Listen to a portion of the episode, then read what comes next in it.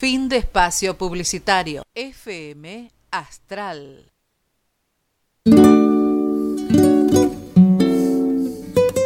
Este es nuestro espacio, mucho más que todos los mundos.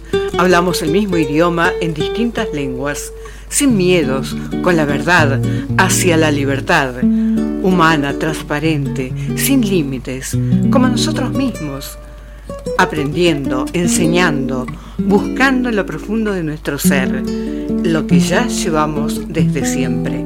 Sabiduría, discernimiento, coherencia, libertad. Esto es Unidos en la Asamblea del Pueblo.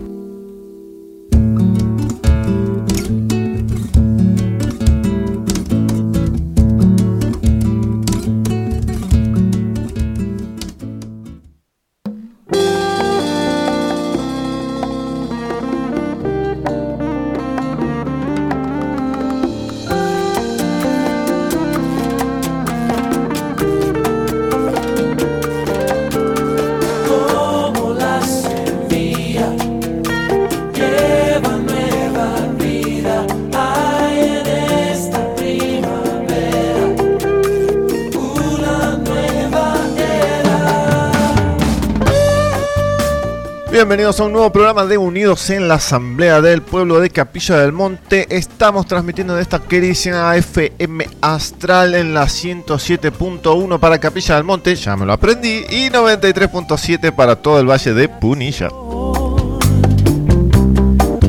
una bendición. Pueden escucharnos también a través de internet eh, para todo el mundo y también suelen decir para el universo entero, sería interesante eso, este, en www.fmastral.com.ar. Tiempo de inquieta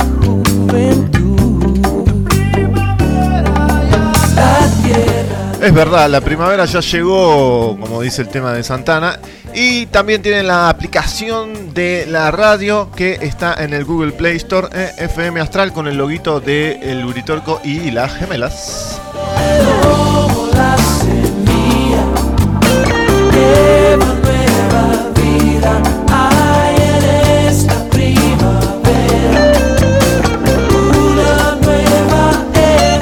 Bueno, muy bien, y pueden comunicarse, esperen que acomodo esto, pueden comunicarse con nosotros al teléfono de línea, como siempre decimos el mismo chiste ya repetitivo, ¿no? Supuestamente el que debería de funcionar el día que si por algún motivo se caiga todo.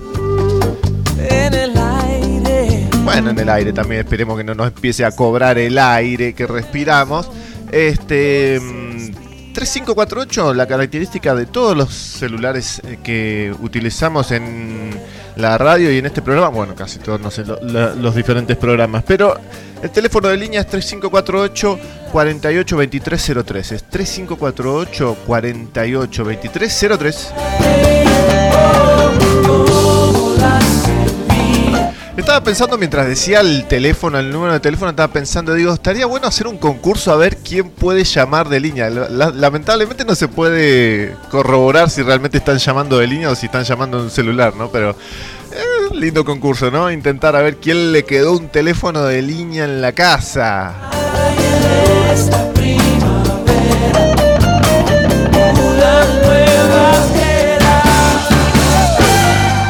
Bueno, muy bien, ahí arranca Santana como siempre y se enloquece. Y tenemos el teléfono celular de mm, la radio que es este, no sé si está apagado o no. A ver, déjenme ver un minuto, veamos, veamos cómo está este celularcito. Ah, anda bien, acá está prendidito todavía. Tiene energía para tirar para el techo. Y es 3548, todavía no me lo prendo bien. 3548 54 97 52, eh. 54 97 52.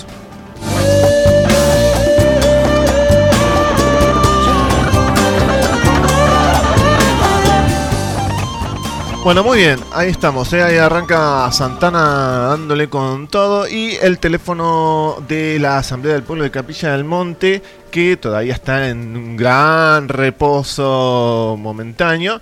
Este es 3548 60 31 90, ¿eh? 60 31 90. Pero bueno, hay algunas actividades que se siguen haciendo. ¿eh? Después tendría que preguntarle a, a Marcela y a Miriam cómo está el asunto de, mm, de la de la far, no es una farmacia, pero sería este todo el, el proyecto que se hizo este para hacer una farmacopea sería la palabra, si no me equivoco, este natural, natural. Así que después le voy a preguntar a Marce a ver eh, cómo anda eso. Estaba funcionando, ¿eh? estaba funcionando. Eh, estaría bueno volver a, pasarlo eso, ¿eh? la verdad que estaría bueno volver a pasarlo para que, que la gente tenga ahí acceso a, a diferentes medicamentos naturales, todos naturales. Creo que había tinturas madres extractos y me tengo que acordar a ver qué otra cosa más había. ¿eh? Bueno, ya le voy a preguntar, le voy a mandar un mensajito a ver qué me dice, a ver cómo anda eso por ahí.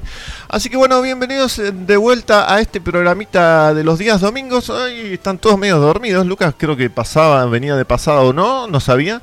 Y Alberto creo que también tenía algo, algunas cosas para hablar sobre una junta de firmas que ha iniciado el doctor Chávez. Todavía yo no vi nada porque me relajé diciendo, bueno, si vas a venir vos, lo vas a decir vos. Pero se ve que quedó durmiéndose la mona, ¿eh? porque ayer estuvimos ahí un poco eh, reunidos, ahí una reunioncita, ahí tranquilo. Este, no sé si, no sé, tengo miedo de decir las cosas. Este, así que, bueno, ahí estamos, ¿eh? Eh, ahora en un ratito vamos a ir a las tandas mientras tanto. ¿Y qué tenemos para el día de hoy? Bueno, para el día de hoy tenemos las noticias, así que mm, voy a estar dando unas cuantas noticias. Vamos a estar tratando un par de cosas interesantes, este, súper importantes.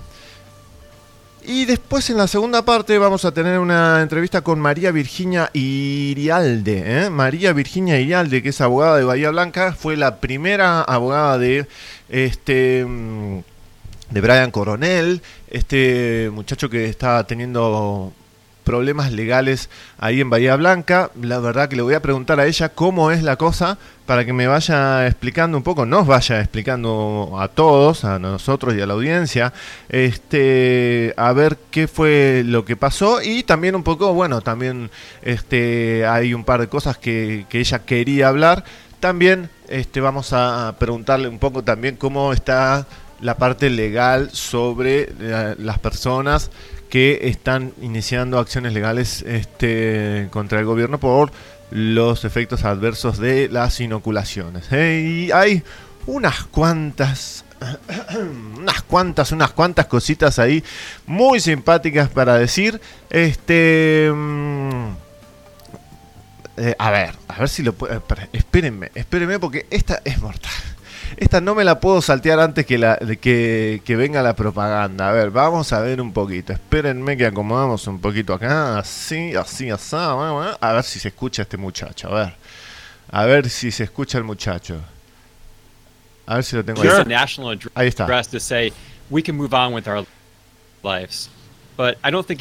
Esperen, ¿eh? really thought it would come while leisurely perusing the floors of a Detroit auto show. Take a look. Bueno, antes de que escuchen lo que van a escuchar, que seguramente ya muchos lo deben saber, esto es el 19 de septiembre del 2022, eh, el este, Auto Show Norteamericano Internacional, eh, Auto Show Norteamericano Internacional, es como una especie de convención de autos internacionales, y fue Joe Biden a dar la cara, presidente electo de los Estados Unidos, o, o títere electo de los Estados Unidos, y es entrevistado por este presidente, que es un presidente, por este em, periodista que es bastante conocido del, programa 60 Minutos, un programa legendario de los Estados Unidos, y el señor Joe Biden se le ocurre decir esto que van a escuchar ahora. ¿eh? Esperen un minuto. Mr. President, first Detroit Auto Show in three years. Yeah. La primer, el primer, este, la primera convención, el primer auto show en tres años. Is the pandemic over? Y ahí le pregunta el periodista, ¿la pandemia terminó? The pandemic is over. We still have a problem with... Bueno, lo dice una vez. La pandemia terminó, la pandemia terminó. Todavía tenemos algunos problemitas y esperen porque lo va a decir por segunda vez. With COVID, we're still doing a lot of work on it. Uh, it's but the pandemic is over. If you Lo vuelve a decir, pero la pandemia está terminada. Notice, no one's wearing masks. Everybody seems fíjense que nadie está usando máscaras o barbijos o bozales en tal caso. to be in pretty good shape. Están And todos so I think en buena salud. it's changing, and I think this is a perfect example of it. Y este es el perfecto eh, ejemplo por, por la feria del, del auto show. A ver, imagínense que todo este tipo de cosas se hacen con mucha anterioridad, necesitan mucha preparación. O sea, hay pantallas, hay autos, hay espectáculo, hay de todo en en esta convención de autos, ¿no? Así que no es que se hace de un día para el otro. You know, I mean, Y ahí vuelve Del Big Tree a hablar justamente preguntando un poco, este, bueno, ¿qué onda con esto, no? Y ahí hay todo un, un tratamiento de, la cosa. Y, pero... No, no, no, no tiene nombre, no, no, no, no, no, no me aguanto la risa. Resulta ser que, aunque no lo crean, cuando el presidente dijo eso, dos días después, dos días después, empezaron a bajar. Acá tiene un presidente, se llama un presidente, perdón. Es muy gracioso. Este se llama Russell Brand. Es un actor muy conocido, pelito largo, con barbita. Russell Brand es muy conocido, lo habrán visto en varias comedias, etcétera. Y él tiene un canal de YouTube.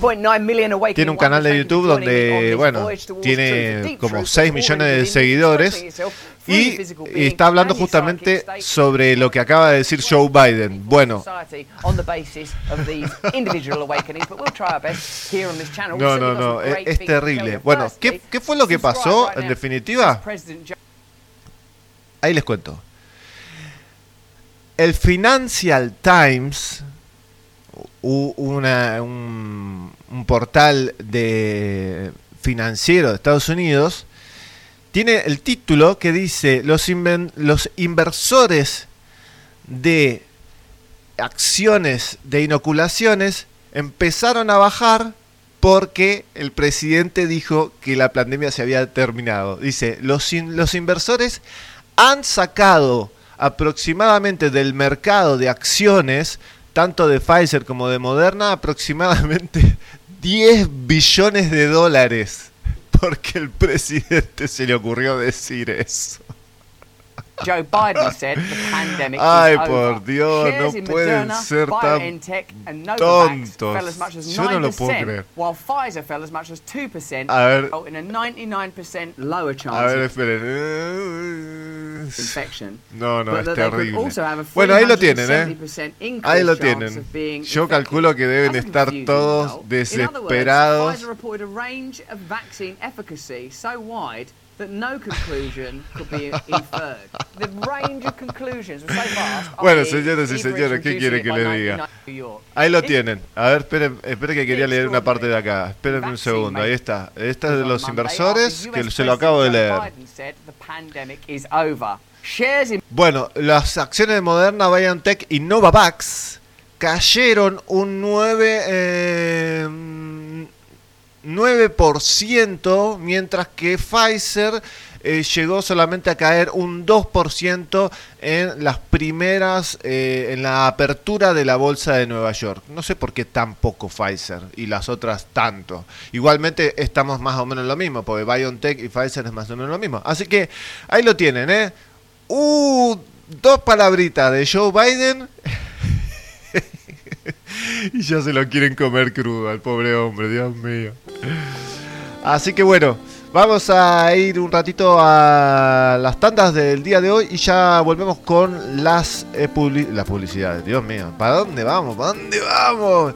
Con las noticias de la semana de mm, con respecto a la pandemia, con respecto a este, las inoculaciones y también con respecto un poco a Capilla del Monte, que otra vez lo mismo con el agua y otra vez lo mismo con un poco más de lo mismo.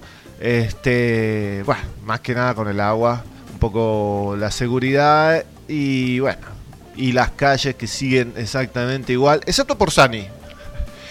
La calle Sani ha quedado bastante bien, es bastante transitable. Yo pienso que lo único que habría que hacer, lo único no, pero una de las primeras cosas que, que cualquier intendente tendría que hacer es dejar todas las calles de lo que pertenece a Capilla del Monte de la misma manera que ahora está Sani y mantenerlas. Yo no entiendo por qué puede ser tan difícil eso. Es súper simple, es mantener las calles. Y si es una cuestión de preocuparse por los mecánicos porque se rompe el auto y, los mecánicos tienen más laburo, bueno, no se preocupe porque los mecánicos siempre van a tener laburo mientras sigamos pobres o siempre sigamos en estas condiciones, igual todos los autos se rompen. Los mecánicos siempre tienen laburo. Así que no es necesario que haya pozos en Capilla del Monte, que me hace acordar un poco a Lanús en su época, que era, no sé, parecía que hubiese pasado eh, Ucrania más o menos, perdón por la comparación, pero era verdad, era verdad. Yo les digo, les puedo asegurar que antes de la pandemia había calles eh, en Lanús Oeste o en Lanús Este que no se podía pasar, había que hacer marcha atrás. Y estamos hablando de calles de cemento. Y acá también, y acá también. La verdad, a mí me gustaría saber si alguien tiene, ahí me manda un mensajito al 3548 603190, eh, 603190 y me manda un mensajito, porque la, la pregunta mía es la siguiente. Yo no, no sé si lo hablé, voy, se lo voy a preguntar a Virginia en la segunda parte, se lo voy a preguntar. Yo pregunto, si a vos se te rompe el auto porque la calle está rota. ¿Le podés hacer juicio al municipio para que te pague el arreglo del auto? Repito, repito por si no se escuchó. De vuelta, si vos vas en el auto, te caes en un pozo, como ha pasado ya varias veces eh, el verano pasado, y se te rompe el auto, ¿Vos le podés hacer una demanda al municipio para que te pague los arreglos del auto? Porque si es así, podríamos empezar todos juntos, a ver si ya de una vez por todas la entienden. Porque la única manera que entiende las cosas tristemente la gente, a pesar de que ha pasado toda esta pandemia y a pesar de que todavía tenemos unos lindos años por venir de grandes efectos adversos que todavía estamos recién subiendo ¿eh? la este, montañita de todo esto, todavía esto. Tristemente para mí, en mi opinión, por lo que estamos viendo, por lo que eh, siempre estamos este, investigando, esto por ahora recién empieza. Mínimo 24, 25, 2024, 2025, recién ahí vamos a tener una estabilidad este, médica y una seguridad de cómo tratar a eh, los inoculados y cómo también obviamente este, defender a los, a los no inoculados de cualquier otra acción. Así que mm, eso estaría muy interesante, ¿eh? eso estaría interesante de este ver. No sé si alguien lo hizo. ¿Alguien habrá hecho esto en Capilla? ¿Le habrá hecho alguna demanda al municipio porque se le rompió el auto por una calle que estaba en mal estado? Bueno, háganoslo saber al 3548 603190, ¿eh? 603190 y ya en un ratito volvemos, quédense que vamos a las tandas y ya en un ratito volvemos con Unidos en la Asamblea del Pueblo de Capilla del Monte.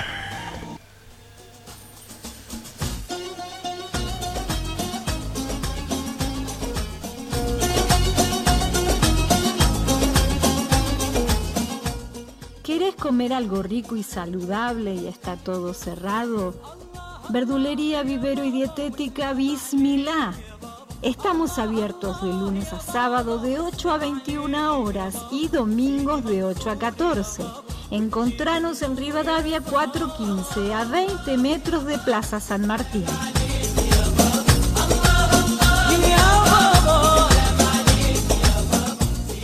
Hace tu pedido al 35 48 56 17 57.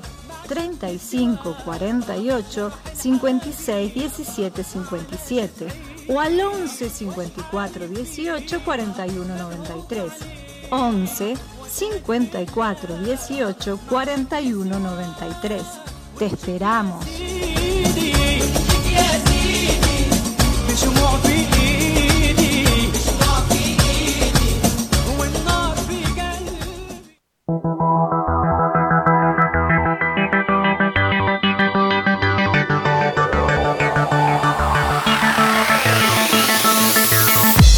Equipos gastronómicos Morelli. Todo para la gastronomía industrial y hogareña con la más alta calidad. Cocinas, hornos, freidoras, parrillas, anafes a gas y eléctricos y mucho más. Visita nuestra página y busca el producto ideal para vos www.morelli.com.ar o comunicate al 34 13 36 63 89. 34 13 36 63 89.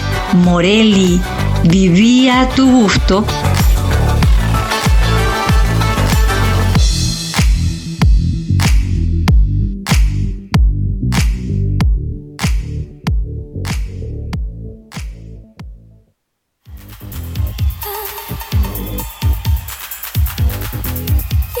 El gatonero. Calzados y accesorios. La última moda, cuero y ecocuero. Botas, borcegos, charritos, mocasines, pantubotas. Zapatillas urbanas, botas de lluvia. Gran variedad para niños y adultos. Línea exclusiva en mochilas, bolsos, morrales, riñoneras. Directo de fábrica. Calidad a mejor precio. Ofertas todo el año. Te esperamos en Deanfune 554, Capilla del Monte.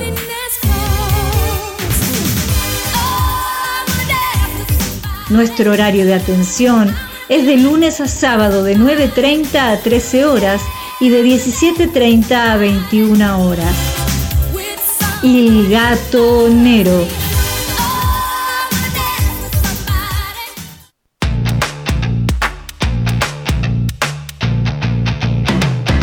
¿Sabías que en Capilla del Monte hay una librería que tiene todo lo que necesitas?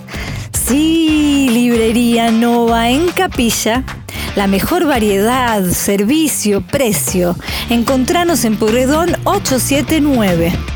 Artículos de librería, dibujo técnico, plastificados, anillados, centro de copiado, digitalización, turnos de ANSET, carga virtual y mucho más. Ahora podés venir a pagar tu factura en nuestro Rappi Pago.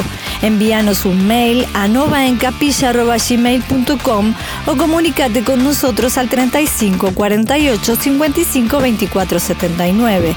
35 48 55 24 79.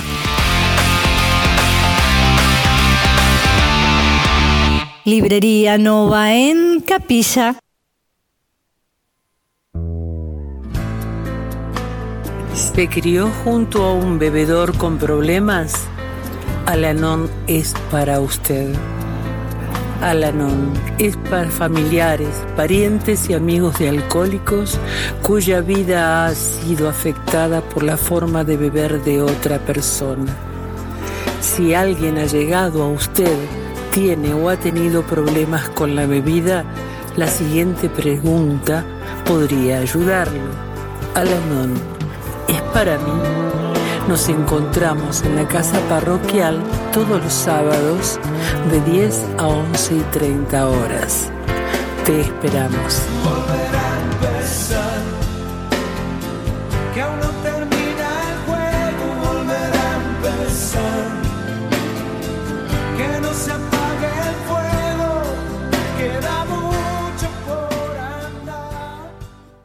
Panadería San Antonio. Te brindamos la más variada y sabrosa selección de panadería y repostería para que te deleites junto a los tuyos disfrutando de los más exquisitos productos. Estamos en Diagonal Buenos Aires 195. Búscanos en Facebook como San Antonio Pan. Coreano Gourmet, sándwich a la vista, excelente atención y buen precio, pero lo mejor de todo es el sabor de sus productos, originales y muy ricos. Prueba nuestras variedades. Estamos en Corrientes 326, Capilla del Monte. Hace los pedidos al 03548 1550 4047. 03548 1550 40 47.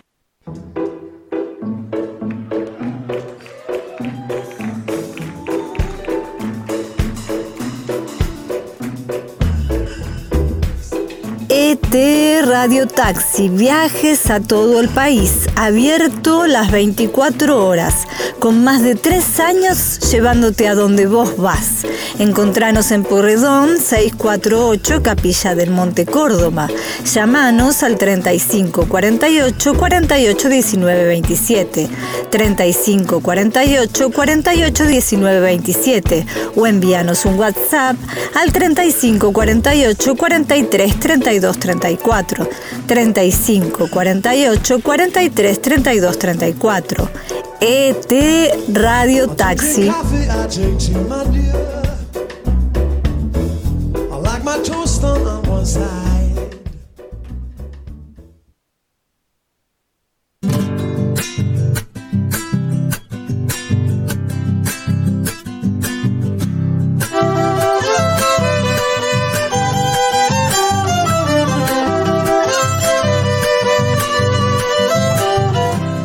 Si estás preocupado por la calidad de agua que estamos tomando, tenemos la solución.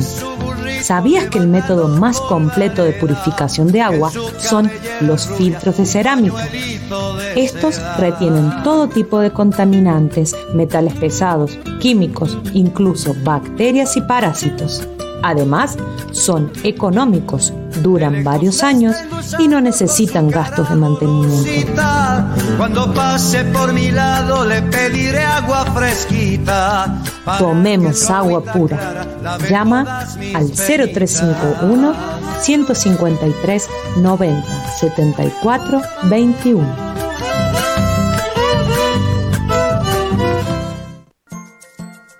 Ciencia y Salud Natural.com.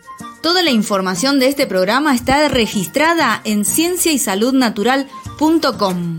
Visítanos, tenés a tu disposición informes científicos que avalan nuestro trabajo. Ayuda con tu donación a que los profesionales de Ciencia y Salud Natural.com puedan seguir investigando para brindarte toda la verdad.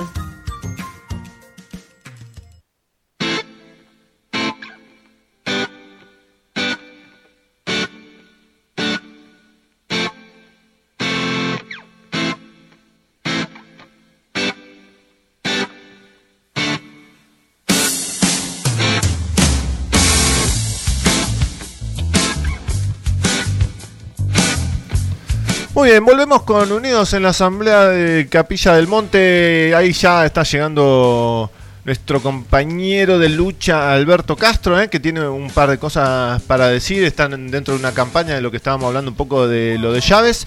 Y también les digo que ahí viene el mangazo para todos. ¿eh? Ahí estamos un poco también este, con algunas bajas dentro de las publicidades que todavía están ahora, pero el día de mañana ya están bajándose, eh, justamente porque hay muchos que han apoyado este proyecto justamente por la situación que se estaba pasando y como ya la situación ha cambiado, ha pasado en apariencia por ahora, por, por ahora, eh, bueno, hay mucha gente que, como todo, uno decide este, seguir este, poniendo publicidad o no, pero es importante sí, seguir con esto porque la censura sigue. Por lo menos hasta ahora la censura sigue, a pesar de que, bueno, ahí después tenemos una noticia de que hubo un comité que se reunió, un comité nacional ahí en Estados Unidos, nacional, no sé si es la palabra, pero un comité de seguridad donde se los puso a las cabezas de las redes sociales, a los CEOs de las redes sociales, y les empezaron a mostrar el dedito por este la no solamente la censura sino por este cortar y anular y dar de baja muchas cuentas de personas que decían las cosas que eran este, contrarias a lo que decía la Organización Mundial de la Salud, que vuelvo a repetir, la Organización Mundial de la Salud, como lo hemos visto en el documental de Big Reset, que se pasó el lunes pasado gracias al trabajo de Gabriel Ballidor y todos los que han venido, es una organización privada. Entonces, una organización privada no tiene y no puede tener jamás injerencia en ninguna en ningún país. Puede tener una opinión, pero jamás puede tener injerencia cuando es una organización privada, no es pública. Y eso cambia todo, gente. ¿eh? Legalmente, para mí, en mi opinión, cambia muchísimo. Porque los intereses y quien- quienes ponen la plata y las, las formas de votación no es, no es lo mismo. Y ya lo sabemos con lo que pasó con el Tratado de Pandemias, que todavía sigue ahí vivito y coleando, donde hay un montón de reuniones a puertas cerradas y paralelas. O sea, cuando la gente se va a reunir a la Organización Mundial de la Salud, ustedes no saben la cantidad de reuniones que hay por fuera, por dentro, por arriba, por abajo, con tal de lograr, este, vayan a saber lo que hacen. De- por un lado debe haber mucha plata de sobornos y por el otro lado debe haber bastantes amenazas, ¿eh? calculo yo. Pero vuelvo a repetir, la Organización Mundial de la Salud es una entidad privada y eso para mí legalmente es una bomba. Yo no la verdad que no lo sabía. Este, así que desde ese punto de vista este, la cosa todavía sigue. Yo creo que todavía tenemos un, trechito todavía. ¿eh? Yo le calculo que para el 2025 ya va a haber una estabilidad bastante, bastante este, palpable en el mundo entero. ¿eh? Es mi opinión personal nada más. Así que, bueno, si ustedes tienen un negocio, si quieren poner publicidad en este programa, este, son bienvenidos y obviamente los links, si necesitan los links para aportar económicamente a todo el periodismo independiente, pero bueno, en este caso, en nuestro programa de Unidos en la Asamblea del Pueblo de Capilla del Monte, este, lo piden a este número 3548 60 31 90 y ahí les mandamos los links que están dando vuelta casi por todos lados. Por ahora tenemos los links de Mercado Pago ¿eh? y también pueden hacer eh, links mensual, ¿no? Eh, casi por cualquier monto, ¿eh? 200 pesos, 300 pesos, 500 pesos, y ya lo dejan ahí que se debite mensualmente y la verdad que este ayuda muchísimo, ¿eh? la verdad que sí, ahora estamos ahí con ganas de hacer varias cosas y necesitamos la ayuda de todos en este sentido. Este, si quieren poner publicidad, se pone, pueden poner publicidad de, su negocio, este, ya sea en Capilla del Monte o en otros lados, porque también este programa queda grabado y a través de las redes sociales este, no cortamos la publicidad nosotros. Eso es interesante de notar. ¿eh? Nosotros cuando subimos el programa lo subimos enterito, así que la publicidad este, queda ahí. Y este tenemos varias cosas dando vueltas. Una, ya estamos haciendo arreglos que se ha dado naturalmente por arte de magia. No sé qué fue lo que pasó, pero se empezó a dar solo. Este, de traer a este, Germán Rodríguez Mayor de la Democracia Directa, quien también hace sofrosis, ¿eh? Eh, terapia de regresión de vidas pasadas, y también con él habíamos hecho un, habíamos más o menos este, arreglado y, y hecho algunas cositas con respecto a lo que se llama el PBI del 1%, el 1% del PBI, ¿eh? el 1% del PBI es una teoría en realidad y en la práctica funciona perfecto, este, donde cada persona podría recibir sin coacción, sin extorsión, sin absolutamente nada, simplemente por ser este ciudadano del país que le corresponda, un salario universal. Ya sé que mucha gente no le agrada esto, pero esto no hay manera de, de no solucionarlo. Esto no, a ver, tener un salario universal no significa que uno no pueda trabajar. Es muy diferente. Bueno, eh, son cuestiones que hay, que tratarlas, este, pero la automatización no se va a ir a ningún lado, tristemente, y hay otras cuestiones que van a hacer que el hombre ya se dedique un poco más a otras actividades, por eso hay cosas que hay que solucionar. Y esto podría ser aplicado justamente en dos meses simplemente podría ser aplicado cada uno de los habitantes, supongamos de, de- de la Argentina, de estos 50 millones, podría recibir un salario mínimo simplemente por ser este habitante de la Argentina y nos estamos refiriendo que no hay que hacer ningún malabar, o sea, no, no tiene nada, no tiene raro. A ver, es tan simple como esto. Ustedes agarren, busquen en qué se gasta el PBI de la Argentina. Bueno, hay una parte del PBI que no está en los papeles, y eso es otra cosa. Pero ya con el PBI de la Argentina, todas las personas de la Argentina podrían recibir, me estoy refiriendo a incluidos los bebés, los ancianos, todos, inclusive las personas que están tristemente en situación de calle, todos, absolutamente todos, más o menos mínimo 100 dólares por mes. Más o menos. Es la cuenta que hemos hecho. En realidad es mucho más. Pero ustedes mismos hagan la cuenta. Busquen cuánto ha sido el PBI de, año tras año. Y fíjense en qué se gasta el PBI. Nosotros gastamos aproximadamente 3% del PBI en ideología de género. 3% con más o menos del 8 al 10% del PBI solamente de la Argentina, todos los habitantes de este planeta podrían, de este planeta, de la Argentina podrían estar recibiendo un salario mínimo universal sin, simplemente por ser habitantes de la Argentina, simplemente por ser habitantes y tener un documento nacional, etcétera. No hay necesidad de ni de que estén inoculados, ni de que esto, ni que eh, todos, incluidos, vuelvo a repetir, bebés, personas que están en la calle, incluidos los presos. Todos, todas las personas podrían estar recibiendo un salario mínimo. Y eso cambiaría muchísimo, muchísimo, muchísimo la vida de miles de personas.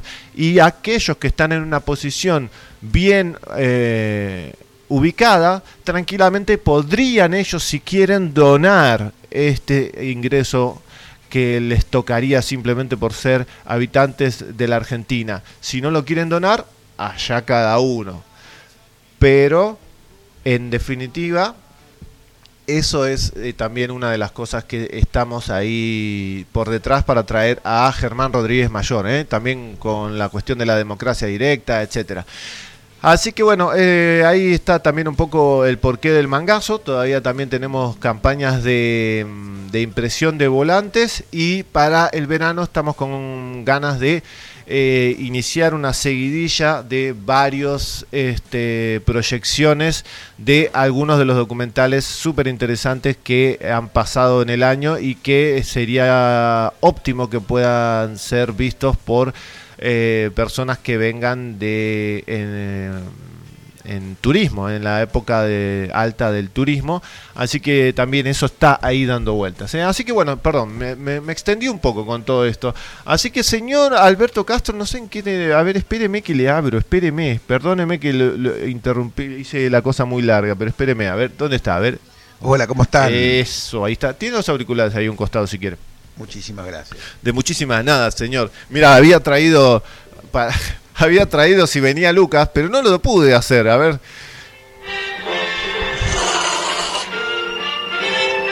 Espera, ¿eh? Oye, Chaparrón. Chaparrón, ya empezaste con tus chiripiolcas. Permíteme. Gracias. No hay de queso, nomás de papa. Oye, Chaparrón, ¿sabías que la gente sigue diciendo que tú y yo estamos locos? ¿Que tú y yo estamos locos, Lucas? Figúrate. No hagas caso, Lucas. A la gente le encantan los chismes y las funciones de teatro. Estás en lo cierto. No vino Lucas, pero se lo dije igual, se lo hice igual para que lo escuche después más tarde. ¿Cómo anda, señor este Alberto Castro? Muy bien, muchas gracias por recibirme con un con una petición muy sentida de mi parte. Sí, Espero llegar a algunas personas que, con- que, que acompañen. Bueno, muy bien, señor. Eh, todo suyo el micrófono. Bueno, el- la semana pasada me llamó el doctor Eduardo Llaves, eh, que conjuntamente con la doctora Davedere y con el doctor Mario Borini eh, me propusieron de, co- de contribuir con, con el, con el sitio web para poder firmar, eh, hacer, realizar una notificación al pueblo de la nación argentina y a los responsables de las políticas sanitarias de todo por, de toda una eh, fundamentación científica de por qué no se debería inyectar con estas eh, inyecciones génicas a los bebés de seis meses en adelante y niños también. Tal cual. Entonces hemos puesto en cienciasaludnatural.com barra para guion firmar, hemos puesto la petición con eh, aproximadamente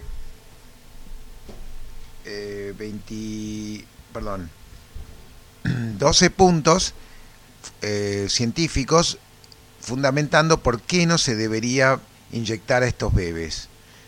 y incluimos 1.250 estudios que están desglosados por es- especialidad médica de por qué eh, donde la gente puede ir al estudio propiamente dicho que ya está eh, publicado en revistas científicas revisadas por expertos de que estas inyecciones son tóxicas entonces eh, necesitamos un buen número de firmas, hemos puesto una meta de 10.000, llamamos cerca de 4.000, para poder solicitar una audiencia pública. Vos sabés que una audiencia pública cuando el- la autoridad a cargo recibe la notificación de, de- de solicitud de, audiencia pública, por ejemplo podría ser el ANMAT, tendrían que eh, contestar a la petición que hacemos y, la, y la audiencia podría ser pública y ya podría a lo mejor algún medio más masivo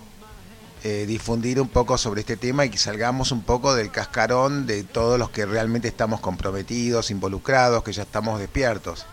Pero hay que pasar por el ANMAT para que sea pública la No, audiencia. no, no, te pongo una autoridad porque esta, esta petición se puede pedir, se presentar en varias diferentes eh, eh, responsables de la de esta política sanitaria. Te pu- puse el ANMAT como un ejemplo. Ah, está bien, está bien, está bien, como un ejemplo. Y, en- y- pero y en este caso, eh, ¿por qué fue Chávez el que inició? ¿Con quién más? Mira, voy a... al- al- si vos eh, eh, tiene 12 puntos, ¿no es cierto? Sí, escuchamos. Y, a- y al final de los 12 puntos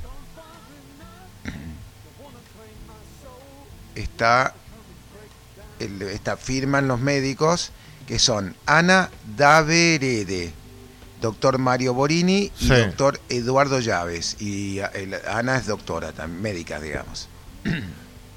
Está bien. Eh, ellos tres fueron los que eh, me, me solicitaron si podía poner la, la petición en el sitio, pero eh, eh, el proyecto es como que fue ideado por ellos y, Ah, escri- y escrito por ellos. Ah, bueno, está perfecto. Y entonces la gente tiene que ir la, a gen- la ¿dónde? gente tiene que ir a cienciasaludnatural.com barra para guion medio firmar. O si no, entrando en cienciasaludnatural.com Ya está el link ahí. hay un link que es el primero de todos, que van a ver el martillo típico de juez, Sí. donde hacen clic ahí y los lleva directamente al, al enlace, eh, eh, está el eh, los lleva directamente a la petición propiamente dicha y está la, la presentación de la petición con toda la fundamentación, luego vienen las referencias y luego al final viene un formulario chiquitito donde ponen el nombre que lo pueden tildar como anónimo para que el público no lo vea, nosotros sí lo vamos a ver. Pone su DNI para y bueno, su y su em- email que ese es privado, jamás vamos a mandarles ningún tipo de publicidad o, o- mail no solicitado Sí. y eso después se borran los mails.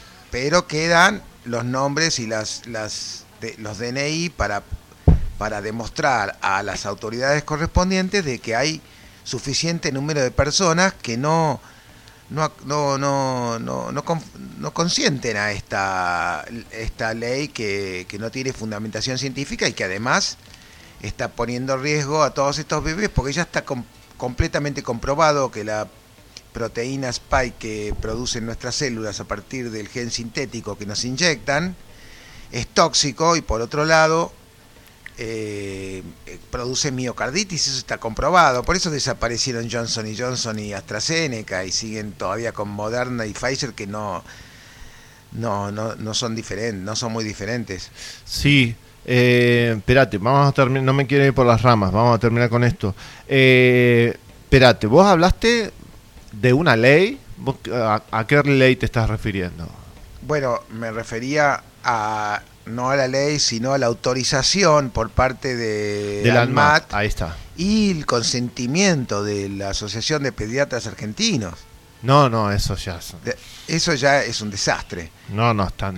Y no, incluso no. yo hablé con el, Corrupción con, con el- impresionante. con el presidente y no me quiso reconocer en público de que en Europa y en Estados Unidos ya hay más de 6 millones de efectos adversos denunciados, confirmados, perdón, eh, eh, informados Sí, eh, Y que incluyen BAES y Eudra Vigilance, que son los dos los organismos oficiales que toman, que toman los informes, de, en su mayoría médicos, con efectos adversos y hay más de 75.000 muertes. Y ahora la, la, la ONS, la- el organismo de estadísticas de la Unión eh, y Eudra Vigilance han parado de hacer esos...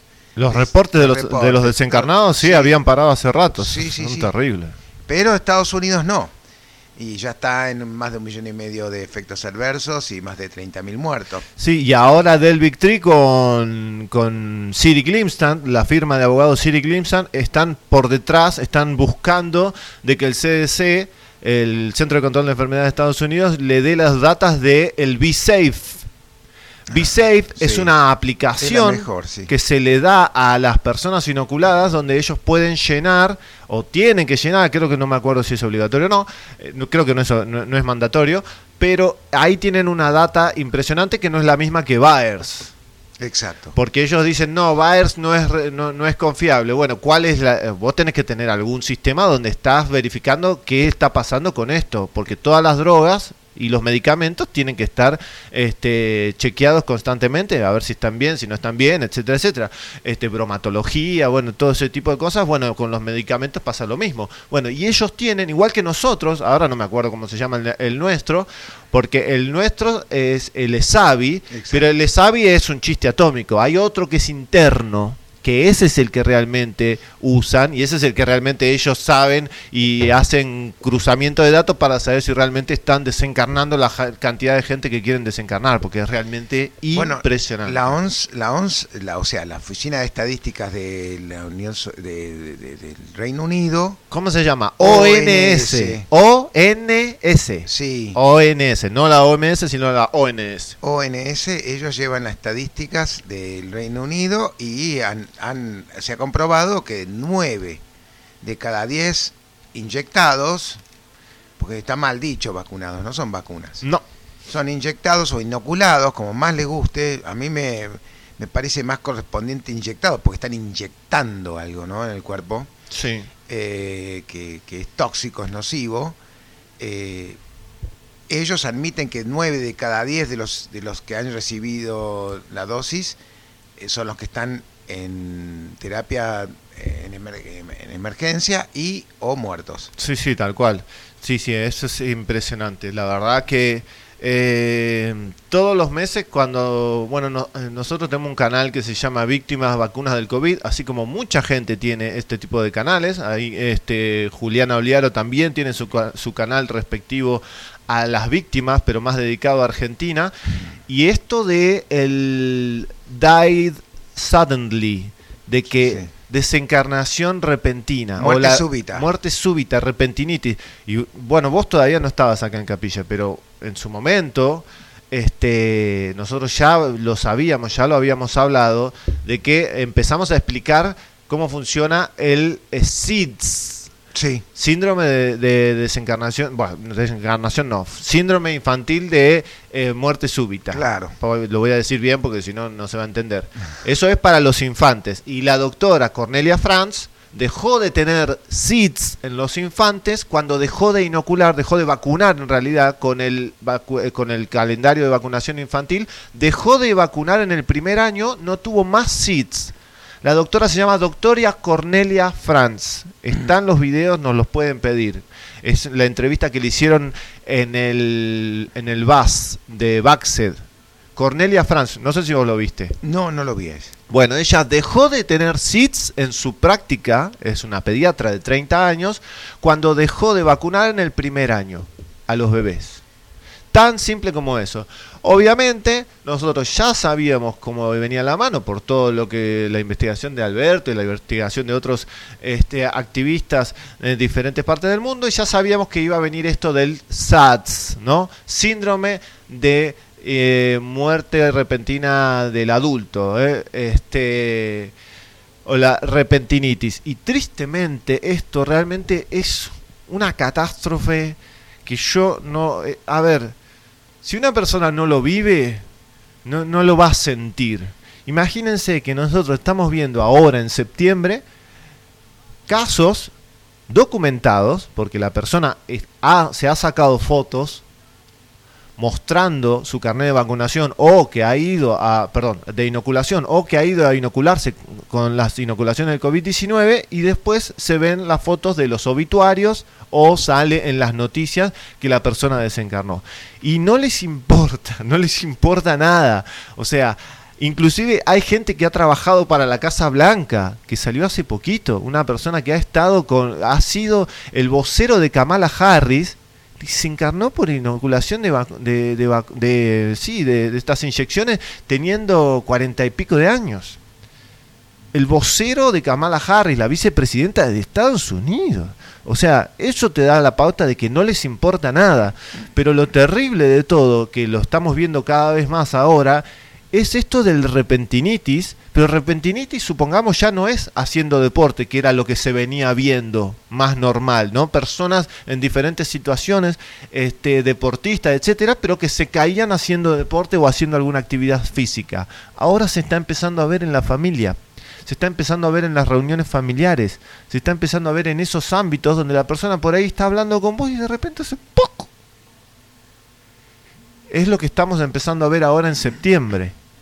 Es terrible. Mirá, de lo que vos has dicho, en agosto del, del año pasado publicamos eh, un estudio donde el 58% de las muertes de bebés notificadas ocurrieron dentro de los tres días posteriores a la vacunación del calendario. Para, esto estamos hablando de eh, calendario infantil. Exacto. Calendario infantil de vacunación. 58% de las muertes de los bebés noti- fue, notificaron ocurrieron tres días posteriores a la vacunación del calendario. Más prueba que eso es imposible. Después, eh, eh, la, mm, Eso es prueba de causalidad. Porque Eh, tres días no es nada. Ellos dicen que no se puede, no hay correlación entre la causalidad y la casualidad. Pero en estos casos, cuando una persona recibe una terapia inyectable y más o menos dentro de los tres días o dentro de los dos días sufre algún efecto adverso, no hay otro. Y menos en la parte de los bebés, porque los bebés no tienen enfermedades preexistentes. Bueno, mira, eh, hablando de eso, yo eh, eh, he, consultado con 30 médicos cuál es su fundamentación más representativa de por qué hay uno cada 30 chicos en Estados Unidos tiene eh, está dentro del síndrome autista, eh, ¿no? Del espectro autismo. Sí. Bueno, de acuerdo al Instituto de Medicina de, Academ- de la Academia de Ciencias de los Estados Unidos, que se llama IOM, o sea, Instituto de Medicina de la Academia de Ciencias de Estados Unidos, Este es el informe que mandaron a hacer, ¿no? Bueno, esto, esto es ya tiene una década o más, por, por lo menos. Pero Claro. dice lo siguiente: tanto las investigaciones epide- epidemiológicas como las mecanicistas sugieren que la mayoría de los individuos que experimentan una reacción adversa a la vacuna tienen una susceptibilidad preexistente. Estas predisposiciones pueden existir por varias razones. Variantes genéticas, eh, por ejemplo en el, el ADN humano o, o mi- microbioma, y, y otro- y exposiciones ambientales o otro tipo de, de asuntos. Pero la variante genética que más conocida es la mutación MTHFR, que, to- que el 30% de la población lo puede llegar a tener, de acuerdo a los estudios realizados. Entonces yo digo, si a un bebé que acaba de nacer y tiene menos de un día de vida, le inyectan la de hepatitis B, que no le hace falta, porque es para... eh, eh, se- eh, la hepatitis B se contagia por eh, contacto sexual o si los, los drogadictos que se inyectan drogas. Sí, o ellos también dicen que si tienen que hacer una transfusión de sangre, pero la, la vacuna de hepatitis B tarda más o menos dos semanas en hacer efecto, así que si es una transfusión inminente no sirve para nada. Por eso, entonces eh, los bebés reciben 250 microgramos de aluminio, que son 12 veces los niveles permitidos de acuerdo al FDA, que es el Federal Drug Administration, la, la Administración de Drogas y Alimentos. Si le meten 12 veces los niveles permitidos de niveles que están excedidos, porque el estudio que se hizo sobre el aluminio en esa época donde se, ter- se determinó ese, ese- esa cantidad mínima, es obsoleto y está mal hecho. Obvio. O sea que ya y nunca está- se repitieron. No, y- No para el público, ellos sí lo repitieron, para ellos sí. Bueno, entonces es eh, eh, que ya el primer día de vida le metan 250 microgramos de aluminio a un bebé, lo dejan con la mitad del potencial que ese bebé podría llegar a tener, porque ya está demostrado que esos nanopartículas de aluminio que te inyectan, los macrófagos van a la zona de inyección, los engullen y pueden luego eh, llegar al cerebro y depositarlos en el cerebro que es neurotóxico, o sea que lo que pasa es que te destruyen las neuronas y las conexiones de neuronas que hay en donde se deposite ese esa nanopartícula. Entonces, Sí. es una aberración y yo no concibo que los médicos compren ese, ese, esa historia de los laboratorios. Que ah, como que no se lo planteen, como que con todos sus estudios y su título de doctor crean en, semejante aberración. Sí, además hay dos cosas que son interesantísimas. Primero, la cuestión de la teoría de la conspiración, que ahora lo digo, pero antes que nada, esa inoculación, la- esa vacuna, esto sí teóricamente es vacuna, entre comillas, yo sigo pensando personalmente que hay muchísimo placebo en, la- en las vacunas del calendario, pero esta vacuna de la hepatitis B, casi no importa la marca, las últimas que están saliendo son terribles. Las últimas que están saliendo, la última que salió es terrible, lo- los, estudios salieron para atrás. La última que aprobaron ahí Sí, en el, la- la Bivalente. Se- No, la, oh, una marca nueva de, de- de hepatitis B que la aprobaron el año pasado, ¿te acordás? Eh, el ACIP de allá de Estados Unidos. Tiene un nombre Ah, medio sí, sí, raro. sí, sí. Bueno, eh, tiene polisorbato 80. Polisorbato 80 lo un- para lo único que sirve es para abrir la, la barrera hematoencefálica. Hematoencefálica, O sí. sea que para lo único que sirve es justamente para meter droga adentro del cerebro. Exacto. Es tan simple como esto. Si una vacuna tiene polisorbato 80 es porque quieren que llegue al cerebro. Listo. Y sí, es lo que se usa en los medicamentos para esa, para esa función. Exactamente. Y lo otro es que la, la vacuna de hepatitis B ha causado muchísimas cosas porque no sabemos qué fue lo que pasó en la época del SIDA, en la época de la, la peste rosa que le decían. Y como obviamente los activistas, porque hay mucho activista, ¿eh? Eh, ustedes yo les recomiendo un documental que se llama Cómo sobrevivir a una plaga es justamente un documental que cuando lo vean se van a dar cuenta que hay un montón de cosas muy parecidas a lo que estamos viviendo acá en la, en la- con la pandemia. Se llama Cómo sobrevivir a una plaga. Es el documental sobre justamente los... Ahí te dejo, Albert. Sobre todo el, el principio del SIDA ¿no? y del HIV. Bueno, la cuestión es que como no se querían dar esa famosa vacuna de la hepatitis B, las personas que estaban con, con la problemática del SIDA y del HIV, esto está, esto es oficial, ustedes pueden buscarlo y está el periódico del New York Times diciendo que como no se la podían dar a, los, a las personas adultas, se la iban a empezar a dar directamente a los bebés. Sin nada más que eso, de capricho. Exacto. Te quería comentar que sobre el, el IOM, o sea, el Instituto de Medicina de la Academia de Ciencias Sí. de Estados Unidos, que, de- que dice que no todos los bebés están genéticamente preparados para recibir semejante cantidad de dosis de, de vacunas del calendario Sí. y que van a quedar dañados sí o sí. Eso está, lo hemos publicado en cienciasaludnatural.com barra inseguridad de las vacunas.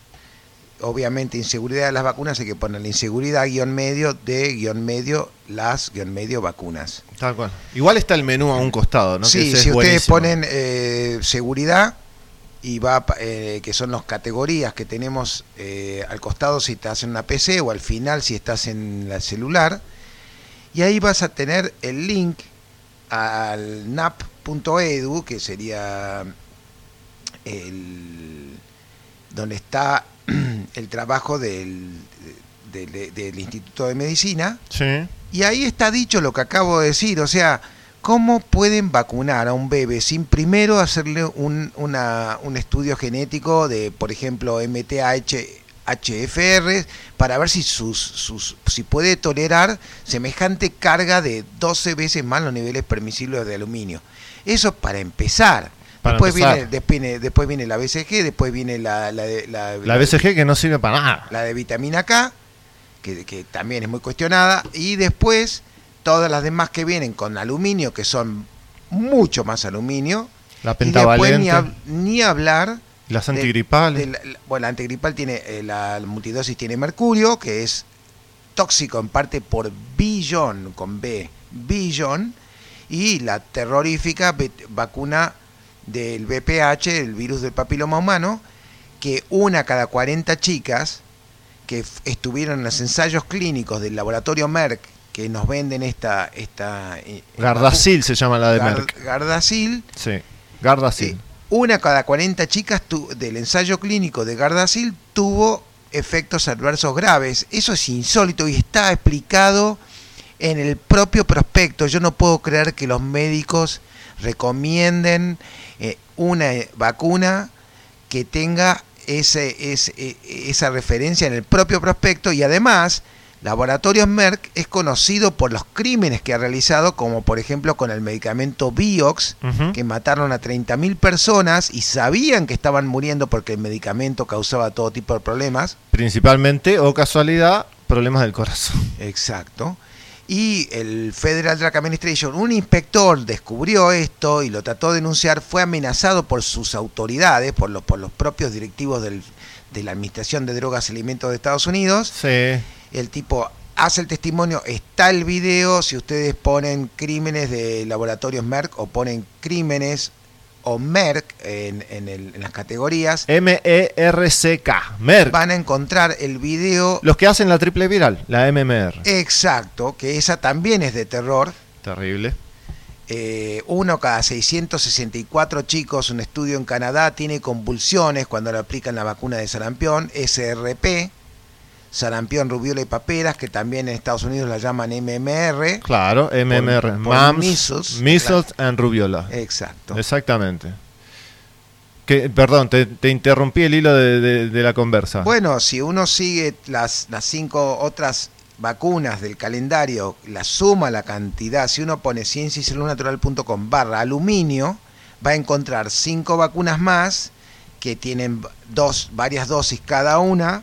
Si suman, que ya está hecho la, la suma y el gráfico, Sí. la cantidad de aluminio da aproximadamente 3.500 microgramos de aluminio, que es varias veces los niveles permitidos cuando se sabe que el aluminio es neurotóxico. Y ahí tenemos un video de Christopher Exley, que es el experto número uno en aluminio, que le han, lo han perseguido, lo han amenazado, le han quitado todos los recursos de la universidad para que siga investigando. Él pudo conseguir varios cerebros de chicos muertos que habían tenido el síndrome autismo, de, de autismo, pudo eh, in- investigar con, con, eh, esos cerebros y los comparó con cerebros de em, personas ya fallecidas con, con el Alzheimer. con Alzheimer y vio que tenía igual o más cantidad de aluminio en el cerebro ese bebé o, o ese niño Sí, en realidad eran eh, más o menos tenían 35 años más o menos promedio los la- las personas los autistas que estaban desencarnados y que tenía y que les, le- la familia les de- dio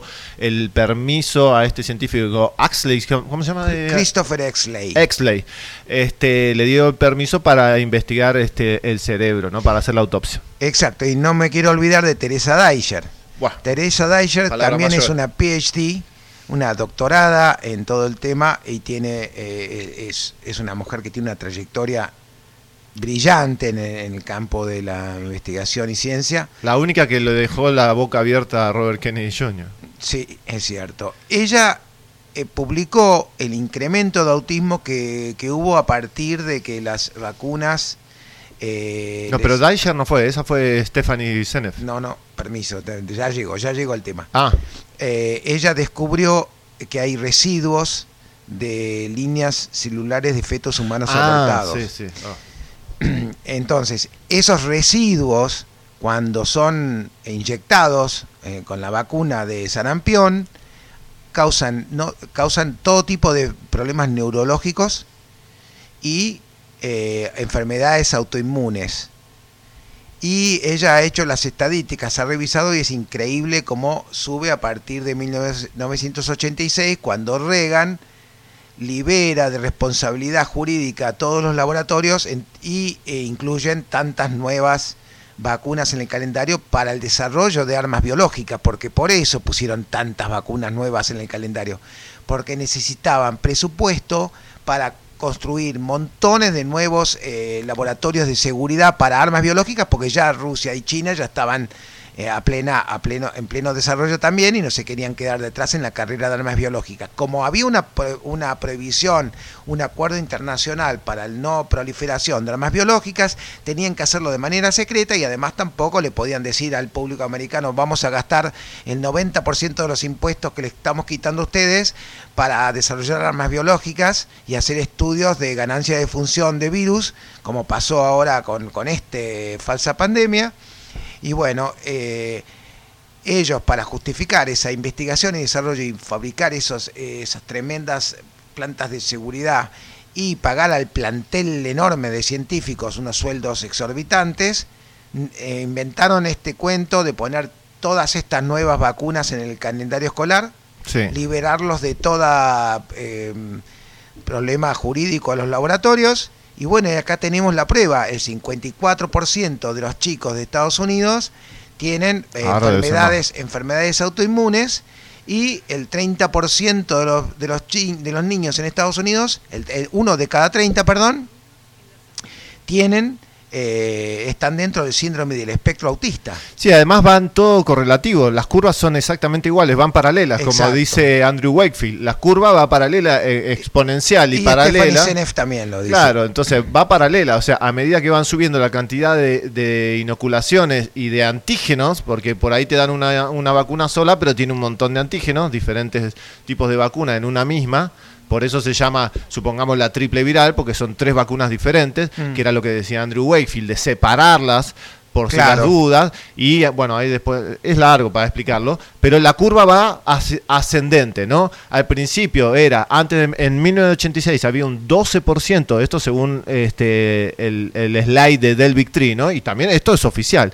Había un 12% de enfermedades neurológicas y a medida que va subiendo la cantidad de vacunas a partir de 1986 se va ascendiendo y llega a un 54%, que es una barbaridad. Exacto. Es una barbaridad. La gente por ahí no nos damos cuenta de lo que es un porcentaje, pero dentro del ámbito científico son números extra- Bueno, si, si, si en cienciasaludnatural.com en la categoría sarampión, que está listado en su celular al final de todo, pone sarampión, va a aparecer todos los, los videos de Delvic Tree con los problemas de la vacuna de sarampión, que son efectos adversos tremendos. Sí. Fue estudiada por muy por, por cuestión de semanas la seguridad y esa y después está el video de Teresa Deicher donde explica lo de ¿El la línea, la línea de fetos humanos abortados que cuando a partir de que de los que incorporaron e- esa tecnología también hay puntos claves donde demuestra la el incremento de autismo cada vez que se inyectaban esa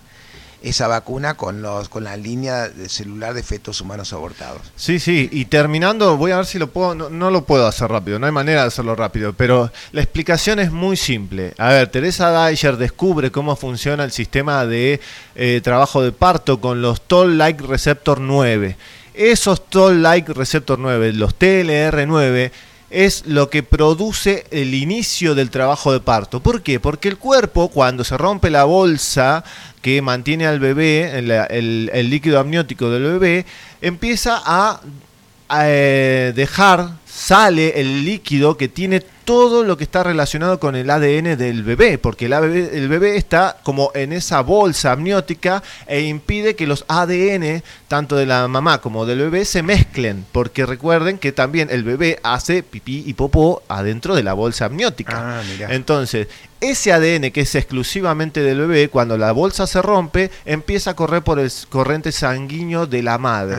Cuando empieza a correr por el corriente sanguíneo de la madre, el cuerpo de la madre dice, acá hay un elemento extraño, extraño entre comillas. Eso, eso lo hace los famosos TLR9, los Toll-like receptor 9. Entonces, cuando ve un ADN extraño, lo expulsa, ahí se inicia el trabajo de parto. ¿Qué pasa? Cuando inyectamos ADN extranjero, junto inclusive con, otras, con otras partículas, no, no voy a entrar en detalle, ADN extranjero adentro de un sistema, ese sistema, el cuerpo humano de un bebé en estos casos a los 18 meses, ¿qué dice? Che, este ADN no es mío. Y lo empiezan a atacar. Constantemente y se empieza a generar esto de quererlo expulsar. Claro. En el caso de la madre, una vez que expulsa todo lo que sale del líquido amniótico de la bolsa y del bebé, ya el cuerpo se limpia y ya. En el caso de cuando lo inyectas, el cuerpo no logra limpiar. Entonces se genera esto de una enfermedad autoinmune porque el cuerpo se ataca constantemente y el problema es que vos no estás inyectando un solo ADN extranjero de, fetos abortados. Vos también estás inyectando este ADN de este cerdo, porque eh, creo que una de las tres de la triple viral se hace con cartílago de cerdo y también este puede haber este eh, otro puede haber de, de huevo, de chancho, qué sé yo, usan lo que se les ocurra, no importa, es ADN extranjero, cuando entra al cuerpo, el cuerpo dice esto no es mío, lo quiero sacar, no logra sacarlo y continúa el ataque constante y eso es lo que se llama una enfermedad autoinmune. Bueno, aprovecho para, con lo que dijiste que me dejó muy impactado, de, recordarle a las personas que hemos puesto una petición para poder hacer una audiencia pública, para lograr una audiencia pública, en donde está el doctor Llaves, que tiene una trayectoria impresionante denunciando todas estas irregularidades, lo han puesto preso, lo han amenazado, eh, ah, creo y él fue de los primeros que denunció todo esto en canal abierto, cosa que exige un gran valor, sobre todo tres, cuatro años atrás, donde era estaba todo muy muy feo en cuestión a amenazas y eh, están Ana Davedere y eh, Mario Borini presentando esta petición y nosotros necesitamos gente que nos ayude a promover esto, porque nosotros sí estamos haciendo nuestro trabajo de difusión. Hoy pusimos un video de Byron Riddle, el, el famoso virólogo de Canadá, donde habla de los 1.200 eh, efectos adversos que, tiene Pfizer que no, están, no tienen seguimiento. O sea, hay una negligencia sideral. Entonces, nosotros necesitamos gente que se dedique un poco, todos los días le ponga unos minutos a, a hablar con algunas personas para, para pedirles que por favor firmen, por lo menos para que haya una audiencia pública. Si logramos una audiencia pública con las autoridades correspondientes sobre el tema de, de- de inyecciones de génicas en niños, es muy posible que también podamos más adelante lograr una, una audiencia pública para exigir un ah, estudio entre vacunados y no vacunados del calendario, que ya se han hecho varios y se demostró que los no vacunados son mucho más sanos y tienen mucho más, mucho menos visitas a los médicos. Tal cual. Bueno, Alberto, ahí igual estamos siguiendo igual la cosa. Este, vamos a ir a una tanda porque ya tenemos ahí a la convidada del día de hoy, a Virginia, esta abogada de Bahía Blanca. Denme un minuto, ¿eh? María Virginia Irialde, ¿eh? Ahí en un ratito la vamos a estar llamando, vamos a poner un temita y ya la vamos a estar llamando. Y también recordar una cosa, ¿no? Que mucha gente por ahí a veces está o no eh, en algunas cosas en acuerdo o en desacuerdo. Y es entendible porque, como todo, hay dos, dos lados de la, de la campana. Pero hay una cosa muy simple. Ustedes tienen que pensar en lo siguiente. Busquen en todas partes del mundo. Estoy hablando de los casi 200 países que hay en el mundo y tráiganos, yo no tengo ningún problema, o no- yo, lástima que no tenemos plata como hizo Robert Kennedy Jr. con, con Robert De Niro para pagar 100 mil dólares a quien le trajera un estudio sobre si era seguro inyectar eh, timerosal eh, directamente en la sangre, pero no importa, dejémoslo ahí. El mercurio.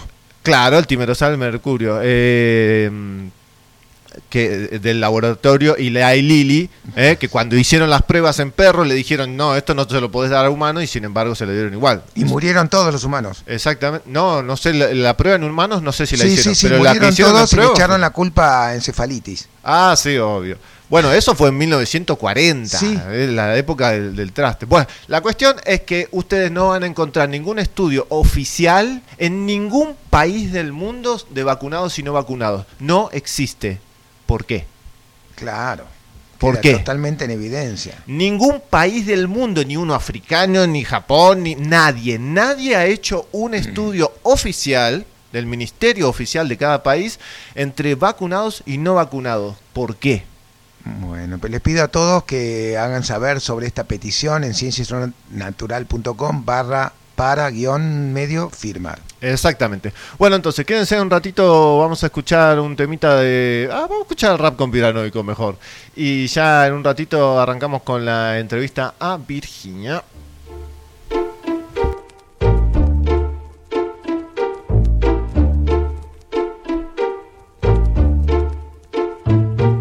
Últimamente están pasando muchas cosas raras. Las historias que nos cuentan parecen no estar muy claras. Nos van lavando el coco poco a poco. Y a la más mínima objeción nos tachan de locos. Teóricos de la conspiración. Cualquiera que se atreva a expresar su opinión. Los medios manipulan con desinformación. Y cualquiera que duda ha perdido la razón. Y ahí vamos como ovejas de cabeza al matadero. Y que nadie se cuestione lo que diga el noticiero. Sin poner peros y con la boca tapada. Si no quieres parecer retrógrado, no digas nada. Estamos quebrados, vendamos el país. Tranquilo, que aquí nos salva el FMI. ¿Ah, sí? Mm, ¿Y cómo le vamos a pagar? Nos van a cobrar impuestos hasta por Pero mucho cuidado, mejor no te resista. Que si no estás de acuerdo, eres conspiracionista. Vamos a pegarnos a las normas del sistema. Que aquel que mucho habla se mete en un problema. Conspiranoico. Esquizofrénico, lunático, psicótico, demente y paranoico. Si no te tragan las noticias, las premisas que publican los periódicos. Mejor cállate la boca que eres un conspiranoico. Y es cierto que a mucha gente se le va la mano Que si la tierra es plana, que si el papa es reptiliano Me da igual que la forma de la tierra sea un banano Pero que no se metan con mis derechos humanos. Y no, yo no creo que vivamos en la Matrix Ni que los presidentes sean iluminados Yo no digo que todas las noticias sean falacias Pero puta, hay que tener un poquito de suspicacia. Ahí va la propaganda propagando ideología. Niños ricos revolucionarios de la burguesía Socialistas hablando de homofobia, qué ironía. En fin, la hipocresía. Nos meten adoctrinamiento desde la escuela. Nos hablan de Bin Laden y de las Torres Gemelas. La versión oficial no se la traga ni mi abuela. Pero mejor me callo para no meterme en candela. Conspiranoico. Esquizofrénico, lunático, psicótico, demente y paranoico. Si yo te traga las noticias, las premisas que publican los periódicos. Mejor cállate la boca que eres un conspiranoico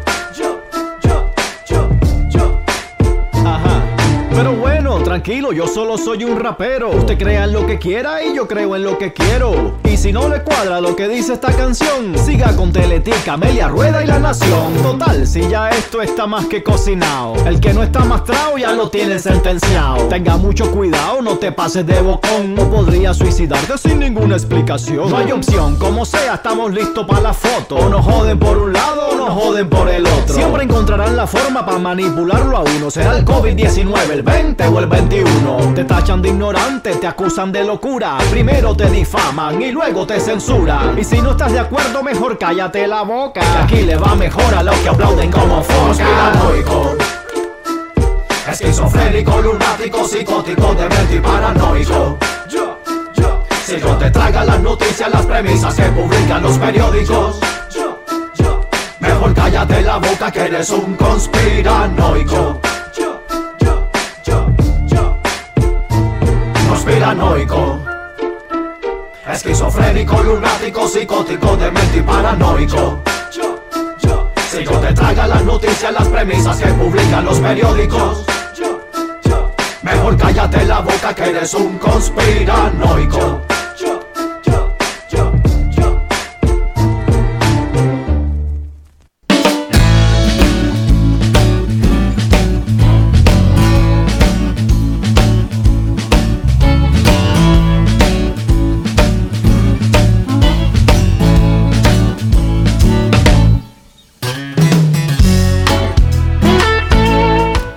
Volvemos a Unidos en la Asamblea del Pueblo de Capilla del Monte y ya estamos en comunicación con Virginia Iriarte, abogada de Bahía Blanca. A ver, espérenme un segundo que acomodo esto. Hola Virginia, ¿cómo estás? ¿Estás en línea? A ver si nos escuchamos bien. Hola, ¿qué estás, Fede? ¿Cómo andás? Ay, ¿cómo anda bien? Se escucha espectacular, ahí estamos. ¿Cómo anda? Buenísimo, porque vos sabés, sabés que estoy alejada de Bahía Blanca y tenía miedo de no tener buena señal, pero bueno, estoy a cinco, a cinco cuadras de la playa, un lugar divino, Ah, muy bien, ¿por dónde andás? en Montermoso, Montermoso. Ah. Me vine a pasar el día con los niños. Ah, ahí en Montermoso. Ahí te escucha un poco raro, pero ahí estamos, ¿eh? Bueno, ¿cómo andás? Ya te pregunté cómo Bien, bien, todo bien. ¿eh? Sí, sí, sí. no hay problema. Este, pero bien, todo bien, tratando de nada, de trabajar un poco en, en temas que nos preocupan, ¿viste? Y bueno, eh, también hay que cortar de vez en cuando, por eso hoy me tomé el día. Ah, bueno, eso me parece espectacular, la verdad que sí. Virgi, bueno, entonces contanos un poco... eh, a ver, a Virginia la conocimos en el foro económico. ¿Qué foro económico? Lo tenemos grabado. ¿Cómo le pusiste? No, no, no, no, perdón. Es que, Está sí- mal. es que la palabra es aforo. Ya lo primero este, es que este- con el activismo estamos siempre diciendo, bueno, los del Foro Económico Mundial, Foro Económico Mundial, etcétera, etcétera. Y cuando tenemos que decir Foro Argentino, que se dio en Córdoba, ahí eh, en, este, en Carlos Paz, el Foro Argentino, ya se te mezcla todo. Bueno, la cuestión es que nos conocimos ahí y vos, eh, vos tenés un estudio de abogados o sos vos sola? Sí, en realidad estoy en un estudio con más abogados, pero soy la única que va por esta línea.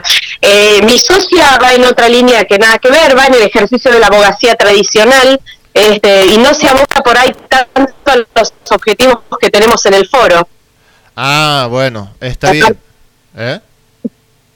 Aparte de que eh, vamos encaminadas en distintas cosas, ¿no? Yo soy más, hago el derecho de familia, soy abogada del niño, y ella más está más en la parte civil y, y penal, este, que yo en penal estoy incursionando ahora a partir de haberme metido en, en el foro y todo eso.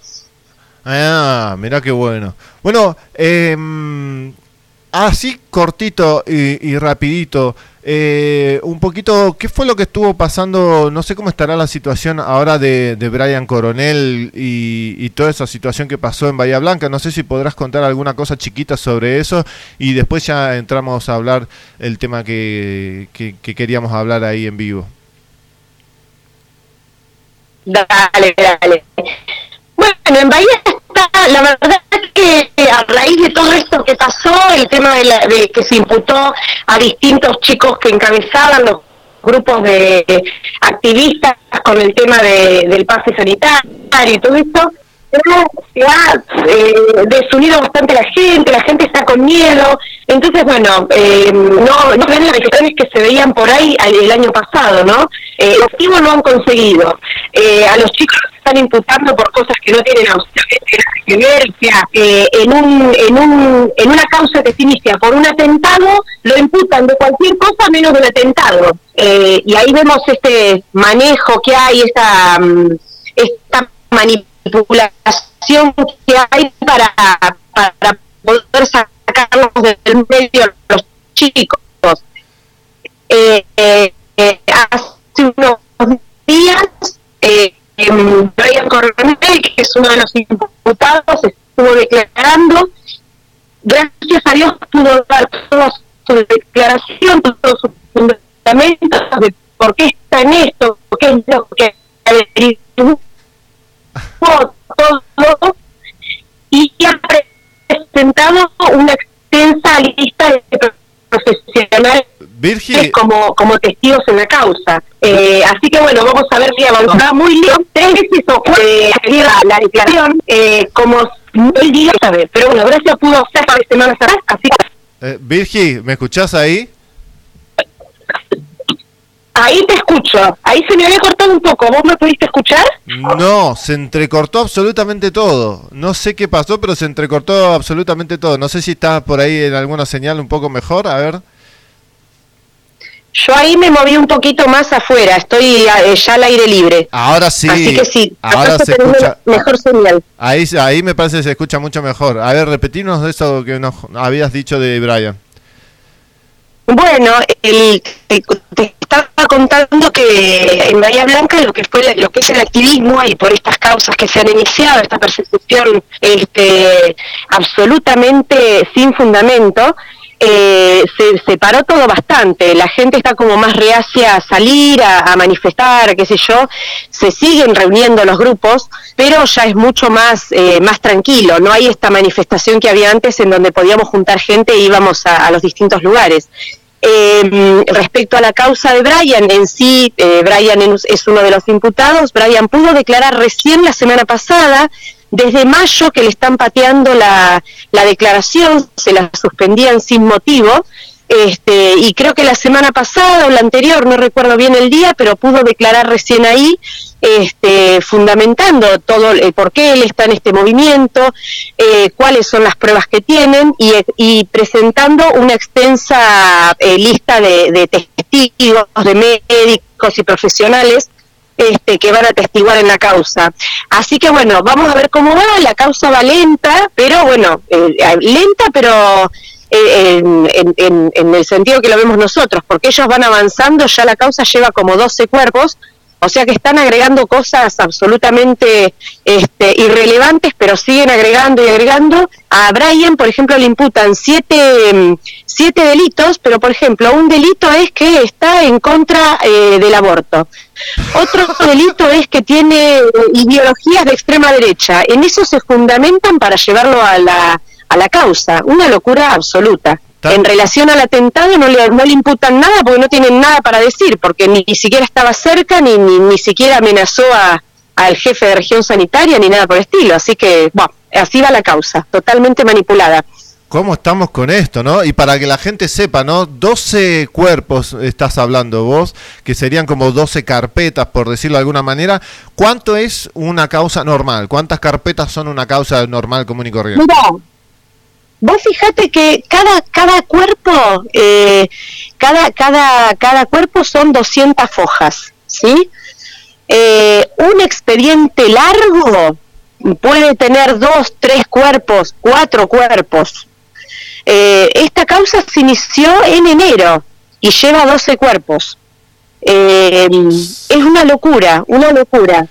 Hay varios imputados acá que han arreglado alguna algún este, alguna multa, servicios comunitarios, y Brian nunca quiso eso porque dice, yo tengo que decir, quiero, quiero decir la verdad, que se conozca. Bueno, hoy la verdad está en la justicia. Ahora la pelota la tienen ellos, digamos. Y no lo van a llevar nunca a declarar, obviamente. No, no, le, le, le patearon la, la declaración como tres o cuatro veces que la, la, mm, la suspendían sin ningún fundamento.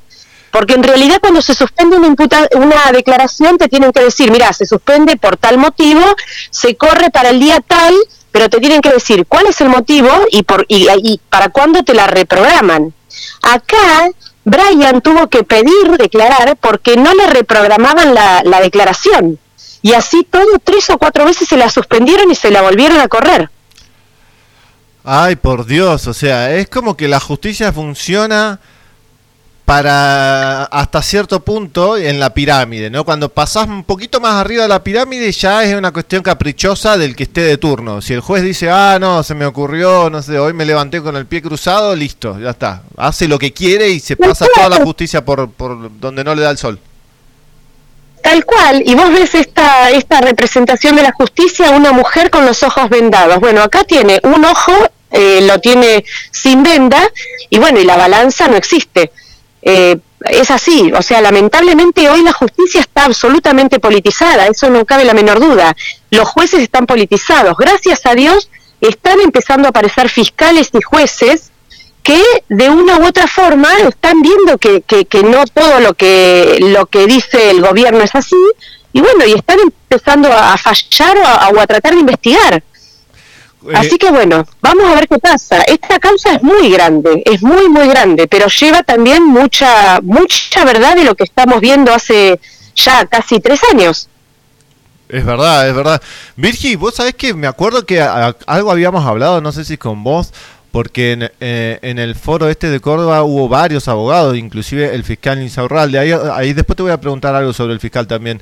Pero eh, por lo que se está contando así tras bambalinas, hay mucho este mm, trabajador de la justicia, incluidos jueces, incluidos fiscales, que están teniendo efectos adversos de las inoculaciones. Bueno, vos sabés que el otro día me llegó un comentario que es como que están empezando a, a- a- no sé si a dudar, a poner en duda, pues yo no sé hasta qué punto no pudieron dudar antes de lo que está pasando. Lo que sí vemos es que están como empezando a abrirse a la investigación eh, y que están preocupados porque ahora les está, les está em, eh, eh, eh, eh, picando cerca la pelota, ¿viste? Familiares que están cayendo y dicen, bueno, pero en realidad este no es de la vacuna, pero tienen sus dudas.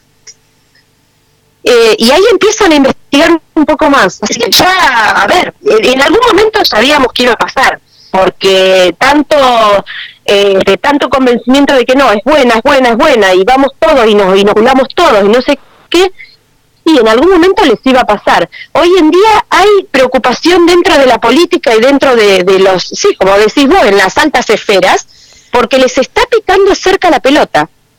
Mm, ¿Qué onda con eso? Escuchame una cosa, y desde este punto de vista, eh, yo estuve hablando un poco con el fiscal y cuando le preguntaba con el asunto de la justicia, ¿no? Un poco como vos decís, que la justicia está politizada, entonces en definitiva, tristemente, los que terminan como dictaminando un poco qué es lo que va a pasar o qué es lo que no va a pasar o cómo se va a manejar las causas, etcétera, son, terminan siendo un poco los políticos, o por lo menos los diputados y los senadores. Este desde este punto de vista le había preguntado yo al fiscal Insaurralde y yo le, le- le- contándole esto y hablando un poco de la justicia, él me dice, este, y mira, esto está todo relacionado con lo que vos votaste, ¿a quién votaste? Y yo le pregunté, pero digo, ¿en serio? O sea, ¿realmente vale la... O sea, ¿realmente tiene el peso que tiene el peso, el, voto todavía? Y me dijo, sí, todavía sí, dice, todavía tiene un efecto eh, en cómo se maneja la justicia, eh, los votos del pueblo. Vos, personalmente, ¿qué opinás? A ver, yo creo que nosotros venimos en una justicia politizada hace mucho tiempo, mucho, muchos años. Lo que pasa es que ahora es alevoso, porque los jueces no están decidiendo a criterio, el juez tiene que decidir a criterio suyo y en función de lo que hay en un expediente. Eso tiene que ser, en la teoría tiene que ser así. Pero nosotros vemos que hay sentencias en las que no tienen nada que ver con lo que se discutió en el juicio. Es más, eh, el- el- esta causa de Brian, eh, vos lees la imputación y es absolutamente politizada. Y vos empezás a leer la imputación y no difiere de lo que dice un juez de Salta o un juez de Chubut. Cuando en realidad la, opinión del juez, lo que pesa en la sentencia es la opinión del juez. Si vos a mí me convenciste de que tenés razón, voy a fallar a tu favor. Y si no voy a decir, no, mira, no tenés razón por esto, esto y esto. Hoy no vemos eso en las sentencias, en las resoluciones de los jueces. Pero para mí hace años eh, que está que está absolutamente politizada. Algunos tienen justicia y otros no. Yo me muevo en el ámbito de, de familia, ¿no? Y por ejemplo, he visto muchísimas este, resoluciones en las que eh, una parte está, por decirlo de alguna forma, como protegida. Los jueces pareciera como que no, ese tema no lo vamos a tocar por las dudas. Y en realidad, eh, acá la justicia tiene que buscar la verdad, no buscar cuido a uno, cuido al otro. Es más, lo primero que te preguntan es, ¿vos tenés relación con alguna de las partes? ¿Tenés algún interés en esto? Para el juez es lo mismo, el juez no puede intervenir en una causa en el que eh, uno de, los, de, la- de las partes sea amigo de él. Claro. Y hoy no estamos viendo eso, hoy estamos viendo que hay por todos lados, eh, la balanza no, no, no tiene equilibrio, es una balanza que se tira para un lado únicamente. Virgi, y, y- y- y más o menos siguiendo un poco por esta línea, con todo este asunto de, lo que pasa con, Cristina, ¿no? Con Cristina Fernández de Kirchner, por, los- por ahí nos están escuchando de, de otra parte de- del mundo. Digo, eh, ¿qué opinás sobre la... A ver, eh, en algún momento ya, sa- ya sabemos que hay muchísimas denuncias de varios abogados, no sé si vos estás incluido, con el asunto de las inoculaciones. Digo, esta, esta idea de- del juicio de Nuremberg II, eh, ¿pensás que puede llegar a, a acontecer? Porque acá en, en- en Argentina tenemos una, una cosa muy excepcional, ¿no? Que Argentina tiene un sistema, eh, por lo que entendí, este, judicial donde se puede hacer como, como que tiene como un, un peso internacional, ¿no? Esto yo lo estuve viendo, hay un canal que se llama bless.com y estaban justamente hablando de la causa de la gente de Falun Dafa, de Falun Gong, que son, este, ¿sabes? ¿Sabes cuáles son? Sí. No, no, no, no. Pero, pero sí te puedo contestar un poco cómo viene la mano esta del derecho internacional, o sea, cómo, cómo podemos llegar nosotros a esta, a una denuncia internacional. De hecho, creo que en este tema de los juicios de Nuremberg que estuvieron hablando, en Nuremberg 2, eh, hay involucrados abogados argentinos. Yo he hecho denuncia, yo metí denuncia en el, en el fuero federal, eh, por el tema de, de las inoculaciones, pero bueno, como te decía recién, está todo tan politizado que quedan totalmente archivadas las causas. Eh, tengo conocimiento de que se han metido denuncias en todo el país, hay cualquier cantidad de denuncias por esto. Y hoy me llegaron, vos sabés que, y, y no sé, no te puedo confirmar realmente esta información, pero me llegó información bastante eh, nada, que si, si es así realmente es un paso para nosotros adelante enorme, pero que le involucran a Bisotti hasta con pedido de, de- de prisión, algo así. Te digo, no lo puedo confirmar, pero son cosas que me llegaron hoy a la mañana. La ministra Eh, de que Salud, realmente-. La ministra de Salud, exactamente, que bueno, llegado el caso, que es por este mismo tema, ¿no? Las inoculaciones, lo que nosotros decimos que es genocidio, porque realmente creemos, estamos convencidos de que esto ha sido armado y la cantidad de efectos adversos que está habiendo no los pueden desconocer ni la ministra de Salud, ni el ANMAT, ni los médicos, ni los hospitales, ni, o sea, ya es tan, tan alevoso que realmente no se puede desconocer que algo pasó y no se puede pensar que esto no fue intencionado. Así que bueno, son cosas que pa- pasito a pasito pareciera que vamos avanzando. Virgi, escuchame una cosa, hablando justamente eh, desde este punto de vista, ahora después lo voy a, la llama- a- a llamar a Alberto para que te... No, igualmente me parece que va a tener que hablar acá porque tengo el celular de este lado. Este, lo que te decía Virgi es que al principio, vos sabés que nosotros venimos haciendo este programa desde junio del 2020. Este... Ujú. Y vos sabés que eh, hemos recibido varias informaciones, hemos entrevistado a mucha gente, muchos médicos, muchos abogados, y a, a mí me sorprendió una vez, son tantos que ahora no me, no me recuerdo exactamente el nombre de quién fue el abogado, pero que nos había dicho que, y esto te lo pregunto a vos, ¿puede ser que haya millones de causas levantadas? ¿Puede ser que haya millones de causas en el sentido de que mucha gente ha acudido a hacer denuncias a la justicia desde el 2020 para acá? Sí, sí, sí. ¿Millones? sí. ¿Millones? Eh, yo creo que sí, yo creo que sí porque te digo, nosotros en su momento cuando fue, por ejemplo, lo del pase sanitario, este, estuvimos hablando con la gente que estaba, es más, lo del pase sanitario, mirá que, mirá que cómo fue de tremendo el tema. Lo sacan el fin de semana anterior o, o tres días antes de Navidad, cuando la gente estaba desesperada por ir a, ir a ver a sus parientes que hacía dos años que no veía, este, y lo sacan ahí. ¿Qué pasó en ese momento acá en Bahía Blanca por lo menos? Y por eso te digo que sé que hay un montón, yo estoy segura de que hay millones de causas. No te, no te sé decir un número, pero estoy segura de eso. Nosotros acá se, se dijo, bueno, metan la denuncia penal en fiscalía para poder este, protestar contra el pase sanitario, que si bien sabíamos que no le iban a dar curso, a ellos les queda como antecedente. Y eventualmente para el día de mañana decir, a ver, señor fiscal, usted no actuó teniendo 500, 600, 700 denuncias, no lo hizo. ¿Qué pasó? Ese fin de semana un montón de gente me dijo, mira, no me tomaron la denuncia, directamente no les tomaban la denuncia porque decían que no constituía delito. Entonces nosotros agarramos y dijimos, bueno, a ver, si no les toman la denuncia, ustedes lo que tienen que hacer es mandar la denuncia con la contestación de fiscalía, que ni siquiera era el fiscal el que daba la, el, el que decía que no le iban a to- tomar la denuncia, sino directamente desde mesa de entrada, una locura absoluta Claro. un empleado administrativo decía, esto no constituye delito, así que no te tomo la denuncia. ¿No? Es como decirte que vos vas al médico y la secretaria del médico te dice, no, andate a tu casa porque no tenés nada. No, yo vine a ver al médico, no a la secretaria del médico. Esto es exactamente igual. El, el empleado ad- administrativo no te puede decir esto no es delito. Eso te lo tiene que decir el fiscal. A raíz de eso se presentan un montón de reclamos a la pro- al procurador de la provincia este, y el procurador de la provincia a la- semana siguiente, lunes, martes, le ha dicho al fiscal general, no, mira, las denuncias tomalas.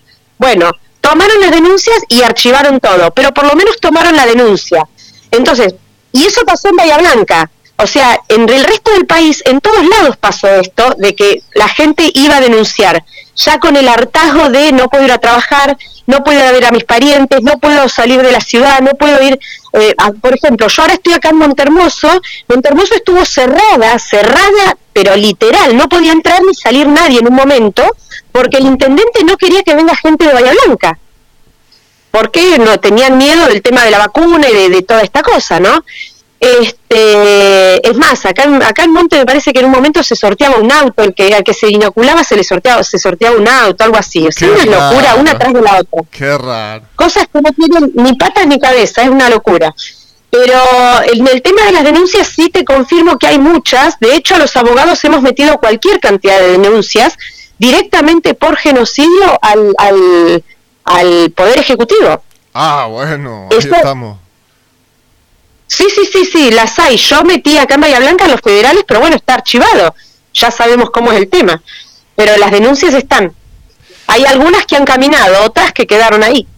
Y esas denuncias, supongamos, un ejemplo, supuestamente nosotros tenemos este, elecciones en el 2023.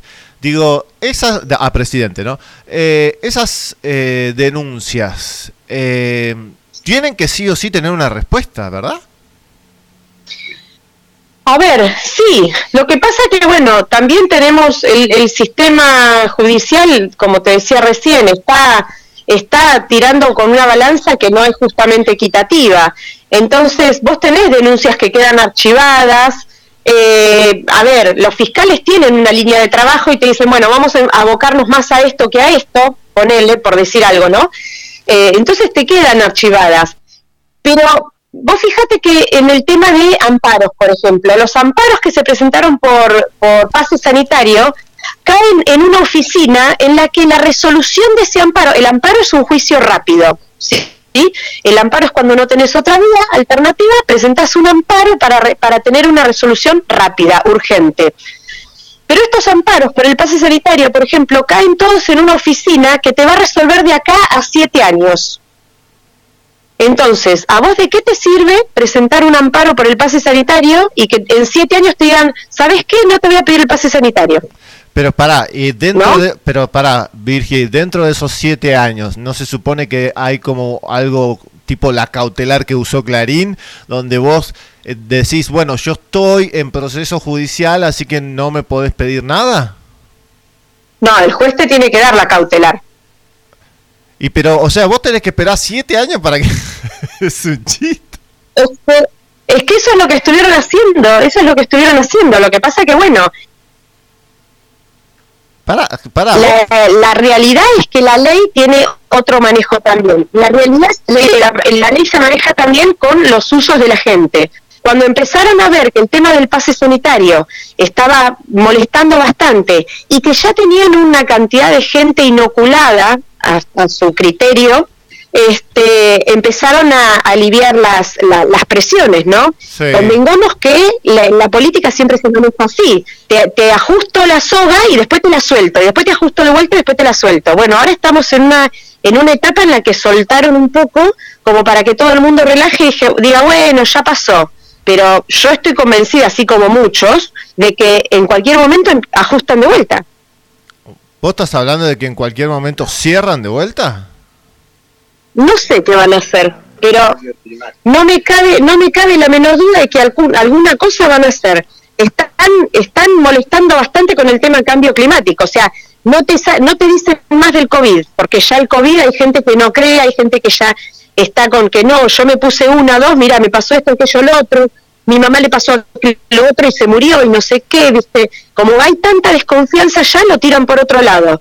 Y Sí. están empezando con el tema cambio climático, ¿eh? fíjate que está- de a poquito van diciendo, no, bueno, que hay que tener cuidado, que las tormentas, que no sé qué, que las sequías, que la lluvia, que esto. Entonces, eh, ya, ya sabemos cómo es la mano. Sí, sí, es, es, eh, la- el tema cambio climático también es, es largo y ya sabemos cómo viene con la huella de carbono, etcétera. Eh, desde ese punto de vista. Escúchame, antes de, mm, porque ahí te quiero pasar también con, con Alberto Castro que te cuente un poquito la juntada de firmas. ¿Te enteraste algo de la juntada de firmas que están haciendo junto con Chávez y no me acuerdo ahora los otros dos médicos? Sí, Sí, sí, sí. Ah, sí, ya estás sí, enterada. Sí, la firmé, la, la publiqué para que... Sí, sí, sí, sí, sí, sí. Ah, buenísimo, entonces con eso. Eh, ¿Cómo estamos con el asunto de las repentinitis? ¿Cómo está en, en tu ámbito laboral? Eh, ¿Cómo estás recibiendo, no sé si estás eh, recibiendo muchos llamados o, no estás eh, metiéndote en ese ámbito de, las desencarnaciones repentinas, de los fallecimientos repentinos? Mira, nosotros estamos trabajando acá en, en Bahía con algunos médicos que ellos ellos me mandan los los temas. De hecho, yo le voy mandando a los médicos gente que me dice, mira, yo me la puse y de golpe tengo un problema en la pierna, los mando con los médicos para que los revisen y les y les hagan un seguimiento y de última hagan trabajen con algún plan de desintoxicación. Este y ellos me mandan a mí el tema de este gente que que, que, que ellos dicen que fue efecto de la, de la inoculación. Eh, estamos tratando de hacer los reclamos. La verdad que el tema de los reclamos es bastante engorroso porque nos complican bastante subir los datos. Eh, yo estuve la semana pasada, no, la anterior, estuve con el subsecretario de Salud acá en Bahía Blanca y él nos decía, no, no, en Bahía Blanca no hay efectos adversos, solamente cinco personas denunciaron efectos adversos. Cosa que yo tengo conocimiento que no es así, que hay mucho más, porque yo he estado con mucha más gente, y gente, tengo una chica de 34 años que hace un año que está postrada en la cama. Una semana después de la inoculación, le quedó paralizado el cuerpo y hace un año que está postrada en la cama, con todo lo que implica, ¿no? No puede trabajar, tiene una nena chiquita, eh, y, y este hombre me decía muy seriamente, dice, no, fueron solamente cinco casos. Y yo le dije, le digo, mire, le, soy sincera, es muy difícil se- seguir, subir la, la documentación y subir las denuncias. ¿A dónde? Eh, yo estuve con una Virgi, ¿a dónde? ¿A Xavi estás subiendo o a dónde? A ESAI están subiendo los médicos y nosotros estamos haciendo la, el reclamo para, para la indemnización que da el Estado. Pero las dos vías son complicadas de subir.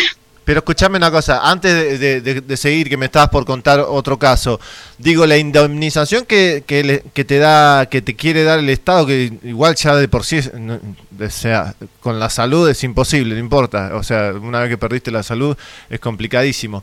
Eh, No, por supuesto. Te piden que vos tengas, o sea, si directamente te dicen que es por las inoculaciones del COVID, por todas, por más que hayas mezclado, o si, si te diste una antigripal en el medio, o si te diste, combinaste la- las diferentes marcas, ya no podés pedir este resarcimiento. No, el tema es así. La- el resarcimiento determinan ellos si corresponde o no. Nosotros lo que estamos subiendo es el, el, el- el carnet de vacunación de las personas con los estudios que determinan que tiene algún problema post eh, inoculación. Eh, ellos después van a junta médica, que la junta es de la, mm, de la Superintendencia de Riesgo de Trabajo, sí, es, y la junta médica es la que determina si fue o no efecto de la inoculación. La realidad es que nosotros con el listado este de Pfizer que sacó, con la cantidad de efectos adversos que sacó, eh, a nosotros no nos es difícil decir, bueno, esto es consecuencia de la inoculación. Pero bueno, eh, hay que hay que poder demostrarlo y, tenemos que tener. Yo te digo la verdad, para mí, para mí, para, para mi punto de vista, nos van a complicar como sea porque no tienen la plata para cubrir la cantidad de efectos adversos que está habiendo. Entonces, por eso nos complican tanto llegar a la junta médica. Pero escuchame una cosa, espera, a ver si entendí bien. ¿Vos estás hablando de que la Junta Médica es de la ART? Claro, es de la Superintendencia de Riesgo de Trabajo, sí. Pero si no saben nada, son cero a la izquierda. Coincido con vos. Pero si son unos inútiles. Pero si yo he tenido amigos que engañaron a la ART, que se hacían pasar, se hacían un, un accidente de tránsito y engañaban a la ART como si fuese nada. Este, sí, sí, yo coincido con vos en que es al cohete, pero bueno, tenemos tantos inútiles en el poder que uno va. Es lamentable, es lamentable. Te ¿por qué juro les que me río por no llorar. Porque... Pero para, ¿por qué le toca, por qué le toca a ellos, a la ART? Si hay una persona que no, pero no, si no tiene nada que ver con el trabajo, supongamos que no está trabajando, supongamos que es ama de casa. No, no, sea- no. ¿Qué? Bueno, esa, esa fue una de las, de las críticas que nosotros hicimos, porque en un momento, imagínate en un menor de edad, de edad. Claro. Tenés un chico de 7 años y te dice, quit del empleador. Nosotros en ese momento estuvimos peleando, porque dijimos, ¿qué empleador? Si estamos hablando de gente que no tiene trabajo y no tiene nada que ver con un empleador. Esto te tengo que poner el, el quit del presidente de la nación o de la ministra de salud, qué sé yo. No, Este, pero sí, sí, el, el- por ley determinaron que es la, la superintendencia de riesgo de trabajo la que te va, la, la junta médica que te va a evaluar y va a determinar si te corresponde o no la indemnización. No, no, no, no, no, no hay palabras. No, ya no sé ni qué decir, no sé ni, ni- un chiste se me ocurre. No, boludo, no se puede creer. Pero no sé, aunque sea una junta médica, algo, otra cosa, no sé, algo privado, no sé, otra cosa, pero la ART. Lo que pasa es que vos fíjate que a ellos les cuesta un montón poder generar eh, otra otra junta cuando ya tienen la de riesgo de trabajo, por eso la tomaron así. Pero bueno, eh, m- para mí fue un bolso para calmar a la gente que estaba empezando a- a sufrir efectos adversos y de alguna forma dijeron, bueno, pero si tenés efectos adversos te voy a indemnizar. Aparte, bueno, la indemnización también vos sabés que terminás firmando que no tenés derecho a reclamar nada más, ¿viste? Como pasa con cualquier cosa. Vos tenés un accidente de tránsito, firmás que la aseguradora te va a dar tanta plata y listo, chau, retirás toda la responsabilidad, no sé qué, y cobras eso, ¿no? Para poder cobrar y arreglar tu auto. Acá es lo mismo. Acá te indemnizan y vos después te quedás, no, no podés reclamar de otra forma. Yo te digo una cosa, para mí el, el tema de la indemnización esa es eh, tremendamente, es una trampa y es tremendamente este, contraria a, a- a toda moral y ética. Pero Eh, entonces nosotros tenemos nuestra vía para, para seguir reclamando, porque nos parece que es totalmente inconstitucional lo que están haciendo. escuchame una cosa, y si en ese en el caso de que te paguen y te hacen firmar ese contrato, ¿está también el bozal legal? A ver, el tema es el siguiente, a vos te están haciendo firmar un- una, una aceptación eh, bajo, podríamos decir, coacción, porque vos estás reclamando una indemnización, ponele, gente que ha quedado discapacitada, ¿no? Que necesita la plata para poder hacerse un tratamiento, porque aparte el Estado no se está haciendo cargo de los tratamientos que tienen que hacerse con vacunas que son que están en estado experimental y eso por ley es así. Cuando vos estás con algo que está en estado experimental y sufrir- sufrís efectos adversos, quien te dice que te tenés que poner esa porquería tiene que hacerse cargo de los de los efectos adversos. Entonces vos tenés un Guillain-Barré, por ejemplo, que hay cualquier cantidad, bueno, el Estado se tiene que hacer cargo de los gastos que te genera ese Guillain-Barré. Entonces vos tenés una persona que no puede ir a trabajar, que no le está cubriendo la obra social porque resulta que no es una enfermedad, sino que fue por culpa de la inoculación, no sé qué, qué sé yo.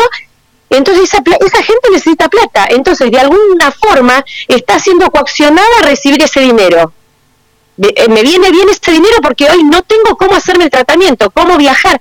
Tengo gente que ha tenido que viajar a Buenos Aires porque en Bahía Blanca no le pueden hacer los estudios para ver qué es lo que le está pasando.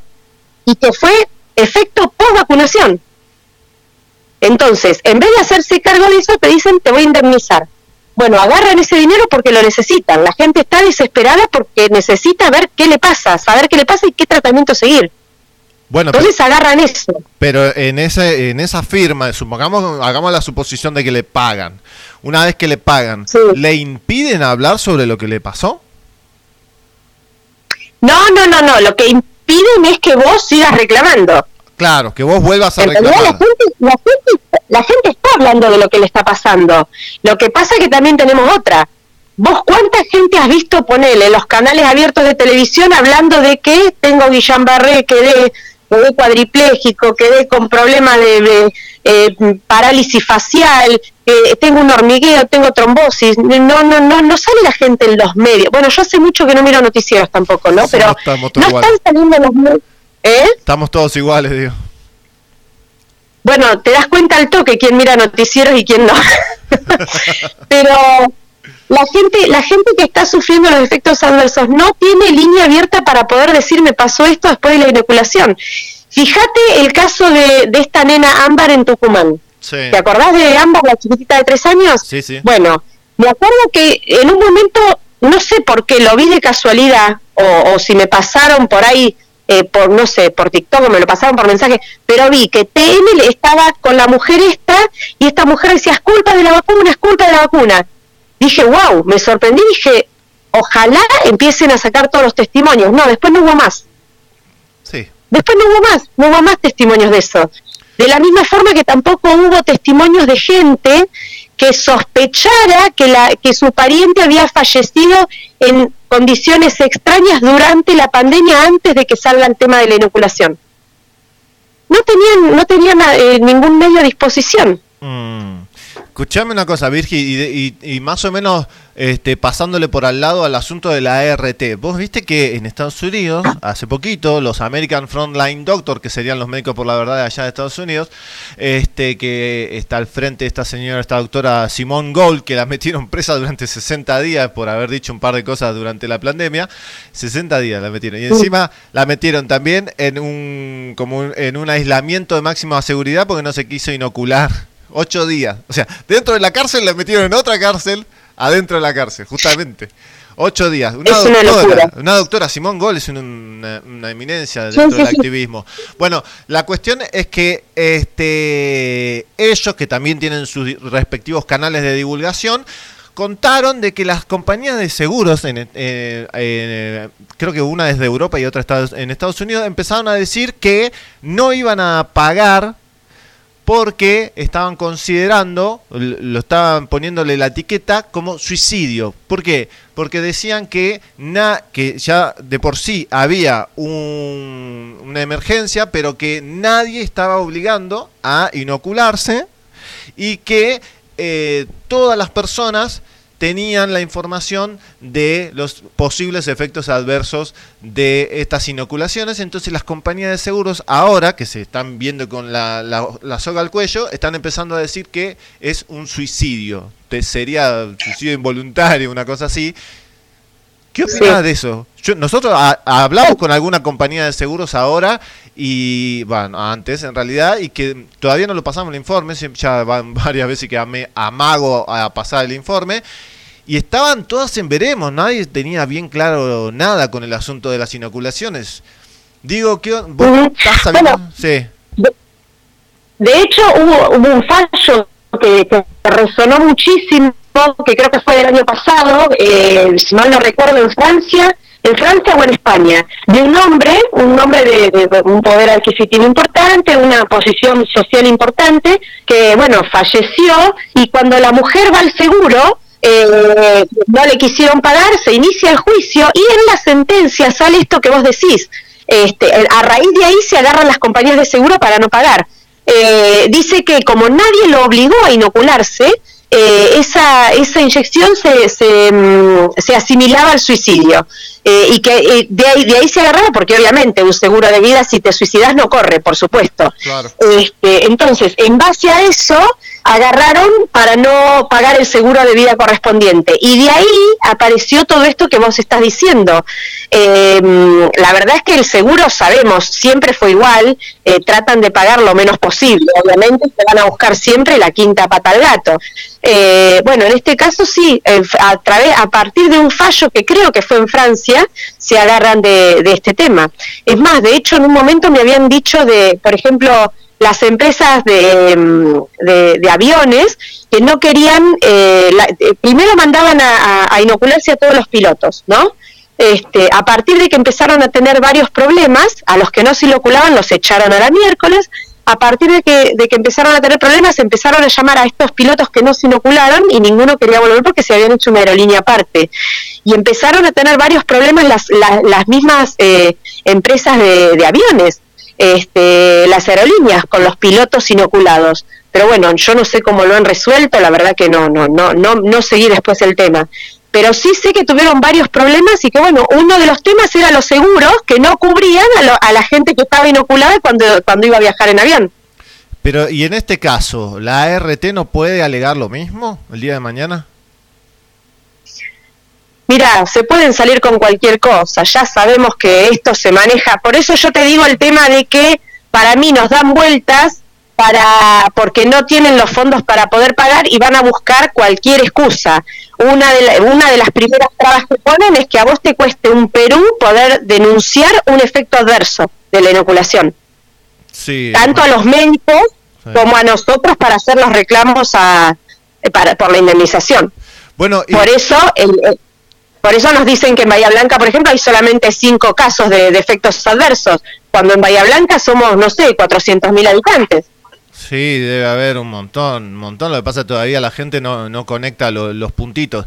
Ahora, desde ese punto de vista, eh, la cosa parece que sigue, porque yo no sé si te lo mandé, creo que te lo mandé, no sé si lo habrás visto, la campaña que ha iniciado con videitos así todo súper eh, así lindo, parece paca paca, este, del gobierno de la provincia de Buenos Aires, este, este personaje que realmente a mí me da mucha lástima, Axel Kisilov, porque yo no creo que deba entender absolutamente nada. eh, pobrecito no le da, no tiene dos dedos de frente, pobrecito, porque realmente si no, hasta estoy tratando de, de decir, bueno, este es tan tonto que no se da cuenta de la maldad y del daño que está haciendo, pero han sacado una campaña de inoculación sobre la triple viral y la polio ahora, pero al final de la campaña dicen que se puede combinar, se pueden dar simultáneamente junto con las del COVID-19, ¿no? Que parece este, no me acuerdo, acá lo tengo Alberto, pero no me acuerdo el nuevo que está ahí en Estados Unidos, creo que es el nuevo que entró en el no, en el CDC. En lugar de Fauci.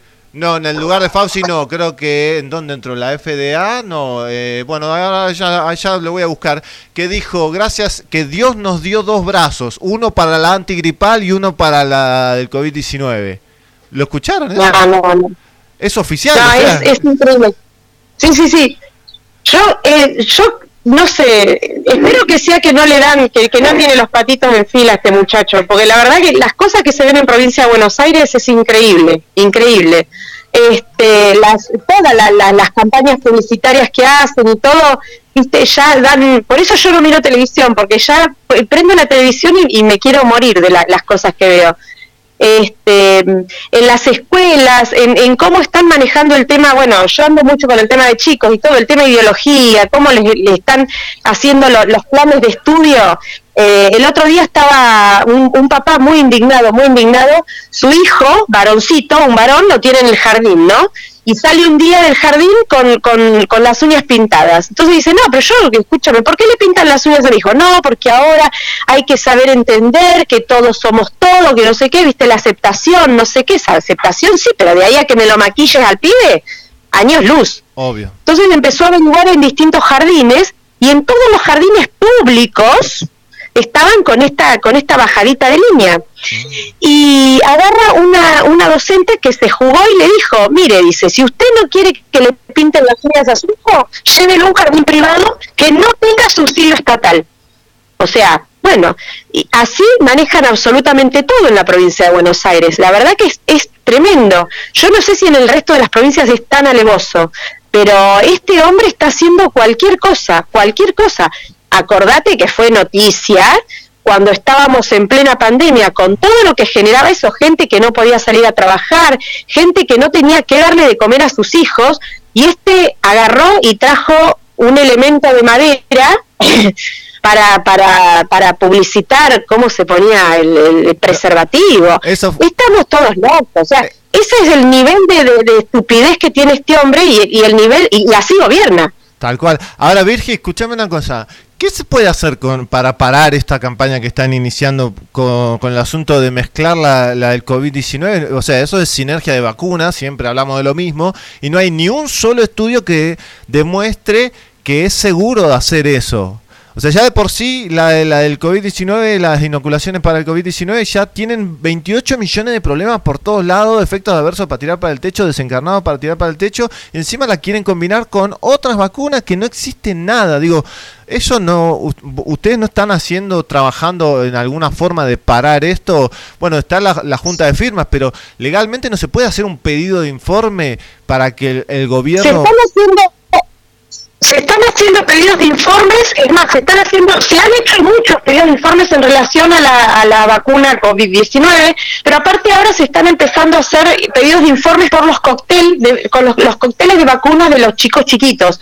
este, por esto que decís vos, de las mezclas, de todas estas mezclas que están haciendo, pues por ejemplo ahora están eh, en campaña de eh, refuerzo por poliomielitis, no me acuerdo cuál es más, eh, aunque el chico tenga el calendario, ejemplo, estamos hablando de uno de los países que tiene el mayor calendario de vacunación del mundo, Argentina. Sí. Y así todo, si vos tenés el calendario de vacunación completo de las vacunas tradicionales, están pidiendo que hagas refuerzo de, de- de ciertas vacunas porque hubo un caso de poliomielitis en Estados Unidos.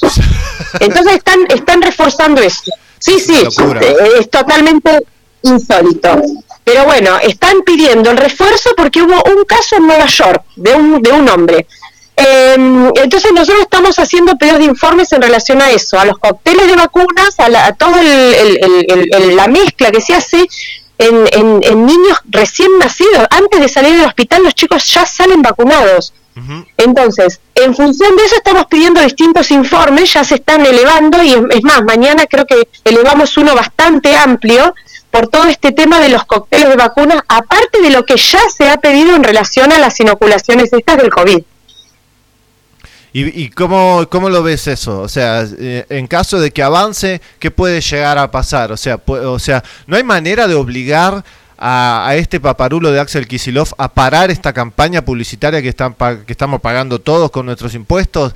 eh, a pararla esta campaña, como han hecho en Estados Unidos. En Estados Unidos, en Estados Unidos le han hecho, lo- le han amenazado este, legalmente, justamente, inclusive al, al CDC, a la FDA, a varios organismos de diferentes estados, estos son federales, pero a otros eh, hubo campañas donde en las páginas web de los de un estado, varios estados, afirmaban ciertas cosas sobre la inoculación del COVID que eran falsas. Y digo, eh, de este punto de vista, ¿no se puede hacer algo para frenar, para que esta gente baje esa campaña de publicidad respe- respecto a, a- a esa combinación de vacuna? Lo que pasa es que volvemos a lo mismo que hablábamos al principio. El sistema judicial está tan politizado que salvo algunos jueces que empiezan a, o fiscales que empiezan a investigar y empiezan a decir, no, gente, acá hay algo que no me cierra, quiero investigar un poco más. Este, son muy pocos y los tratan de callar permanentemente. Vos fijate lo que pasó con el fiscal Insaurralde cuando fue el tema de, de- la- el informe este que decía que las vacunas tenían grafeno.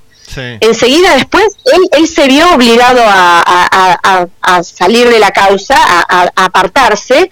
Y bueno, ¿y esa causa en qué quedó?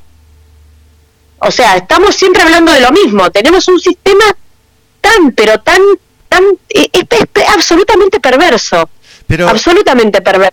Pregunta. digo- Entonces, nos es muy difícil poder judicialmente conseguir una resolución que diga, no, eh, mire, usted no puede hacer esta campaña de publicidad porque es mentirosa, porque es engañosa, porque está ocultando cosas o está, está afirmando mentiras. y el, No, no, es muy difícil hacerlo. Pero, Virgi, y aplicar el, no sé si lo conoces, el 1701 del CCC, que es preventivo. Mira, nosotros en algún momento yo lo planteé en alguna causa particular, porque aparte tenés otra cosa, tenés que ver el tema de la legitimación. Entonces, vos estás legitimado a, plantear una cosa así, por ejemplo, hablemos, por ejemplo, de los cócteles de vacunas que se está dando a los chicos y a chicos. Como yo ya no tengo chicos en edad, eh, en esa edad en la que tengan, por, por ejemplo, el ingreso escolar, yo no estoy legitimada a eh, ir contra el Estado en ese sentido. Nos falta, nos, nos perjudica eso, el tema de la legitimación. Cuando nosotros intentamos presentar un eh, amparo en relación a los a los niños, eh, viste cuando empezaron a inocular a bebés de seis meses, eh, a cinco años, a tres años, que era la franja etaria que quedaba sin inocular, te- tuvimos que conseguir papás de que tengan niños de esa edad, ¿sí? No puede ir uno que tenga un hijo de 17 a decir, no, están inoculando desde los seis meses. Y pero ¿y vos ¿qué- de qué te quejas si tenés 17? No tienes seis meses. Entonces, está muy complicado que, que- la gente se comprometa a eso. eh, nos alegan, nos, no- nos, nos machacan siempre con la falta de legitimación, a pesar de que nosotros a veces actuamos como abogados del niño, y el abogado del niño está legitimado a actuar incluso en bebés que, están, que no han nacido. Por ejemplo, nosotros nos podemos presentar para decir que no aborten, Pero bueno, hoy en día vos te imaginás que eso es, es un sac- si yo me presento diciendo que una mamá quiere abortar un bebé que todavía no nació, me presento en lugar del bebé, es un sacrilegio. Bueno, bueno, pero están los derechos del niño. la ley nos habilita eso, pero la práctica no. ¿Cómo? Que están los derechos del niño, el proteger a la criatura del Estado. ¿Está dentro de los derechos del niño o no? Sí, pero vos fijate que la que está la, la que está a cargo de la mm, de la parte de, abogado del niño, de derechos del niño eh, a nivel nacional es abortera la mujer, es abortista, ella ella eh, defiende el aborto. Y es una mujer que llegó ahí a ese cargo eh, para defender los derechos del niño. Y estamos todos locos, es- o sea, está todo patas para arriba. Una vez una, una persona a mí me planteó el tema del INADI, por ejemplo, ¿no? Entonces me decía, no, bueno, pero a mí no me dejan entrar a trabajar porque no estoy vacunado, voy a ir al INADI a hacer la denuncia. Y le largué la carcajada y le dije, no, vos al INADI ni siquiera podés entrar porque no sos homosexual, no sos, o sea, no sos feminista, no sos, tenés todo en contra, sos una persona heterosexual con familia conformada que querés ir a trabajar vas a ir al INADI y en Uruguay te van a decir, no, querido, acá no entras porque no te están violando nada. Ay, por favor. Es demasiado. Dios mío. Y pero decime, decime si no estoy en lo correcto. Yo cuando te juro, me lo dijo y me entré a reír, le dije, no, al INADI no vayas porque no te van a escuchar directamente. Ay, por Dios. ¿Cómo estamos, eh? Y bueno, está, está todo de vuelta. Por eso lo que nosotros principalmente lo que tenemos que hacer es concientización y que la gente se una. Que la gente se una. Primero que diga lo que está pasando. A mi mamá le pasó esto, a mi, a mi papá le pasó esto, a mi hermano, a mí. Este, yo me inoculé pensando que, este, que era lo correcto y me pasó esto, aquello, lo otro. Que lo empiecen a contar. Concientización. Eso es lo que necesitamos número uno. Número uno. Y unirnos. Tal cual. Unirnos. A ver, el gobierno es empleado nuestro, no nosotros empleados del gobierno. Sí, la, Es así. La, cuesta, la cuestión sería ver cómo se puede, viendo cómo lo, lo triste que es eh, el funcionamiento de la justicia, qué otras eh, herramientas podemos tener para, para hacer que, que haya una, algún tipo de justicia, ¿no? ¿Cómo, ¿Cómo puede hacer la gente? En tu opinión, ¿qué es lo que puede hacer la gente, este, amén de, de recurrir a la justicia, que eh, es, por lo que vemos, complicadísimo y bueno, todavía le falta mucho. Está complicado en todo sentido. Lo- nosotros lo que tenemos que hacer es dejar de legitimar este eh, este sistema corrupto. Y no hablo solamente del sistema judicial, hablo del poder legislativo y del poder ejecutivo. Que ya no es legítimo, porque no estás gobernando a favor del pueblo. Tal cual. ¿Y pero cómo hacemos? Eso es ¿Qué, qué, clarísimo. qué puede hacer el día a día? ¿Qué puede hacer la persona, una persona normal? ¿Qué podemos hacer?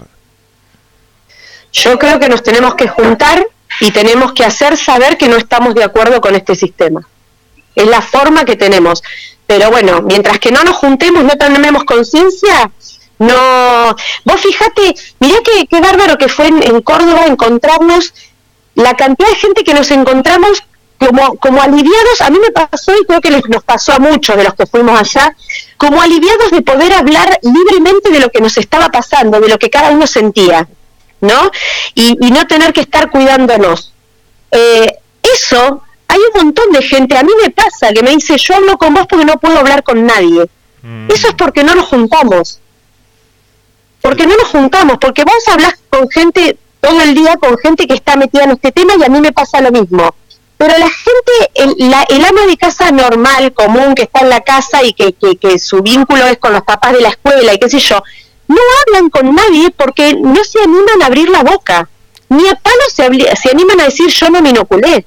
Ni a palos ¡Wow! porque tienen miedo de, de ser discriminado. Entonces, fíjate, vos realmente no sentiste algo así cuando llegaste a Córdoba y viste toda esta gente que estábamos ¿Qué pasó? Dame un minuto. Virgi, ¿estás ahí? Espera que se cortó, Virgi. ¿Me escuchás? hablando el mismo idioma. O sea, no, hola, me- ahí está. ¿Me Ahora sí, ahora sí te escucho. Ahora sí, se cortó todo lo que estabas hablando. Se escuchó un boom y después. Yo te aviso que estoy al aire libre, no me moví, ¿eh?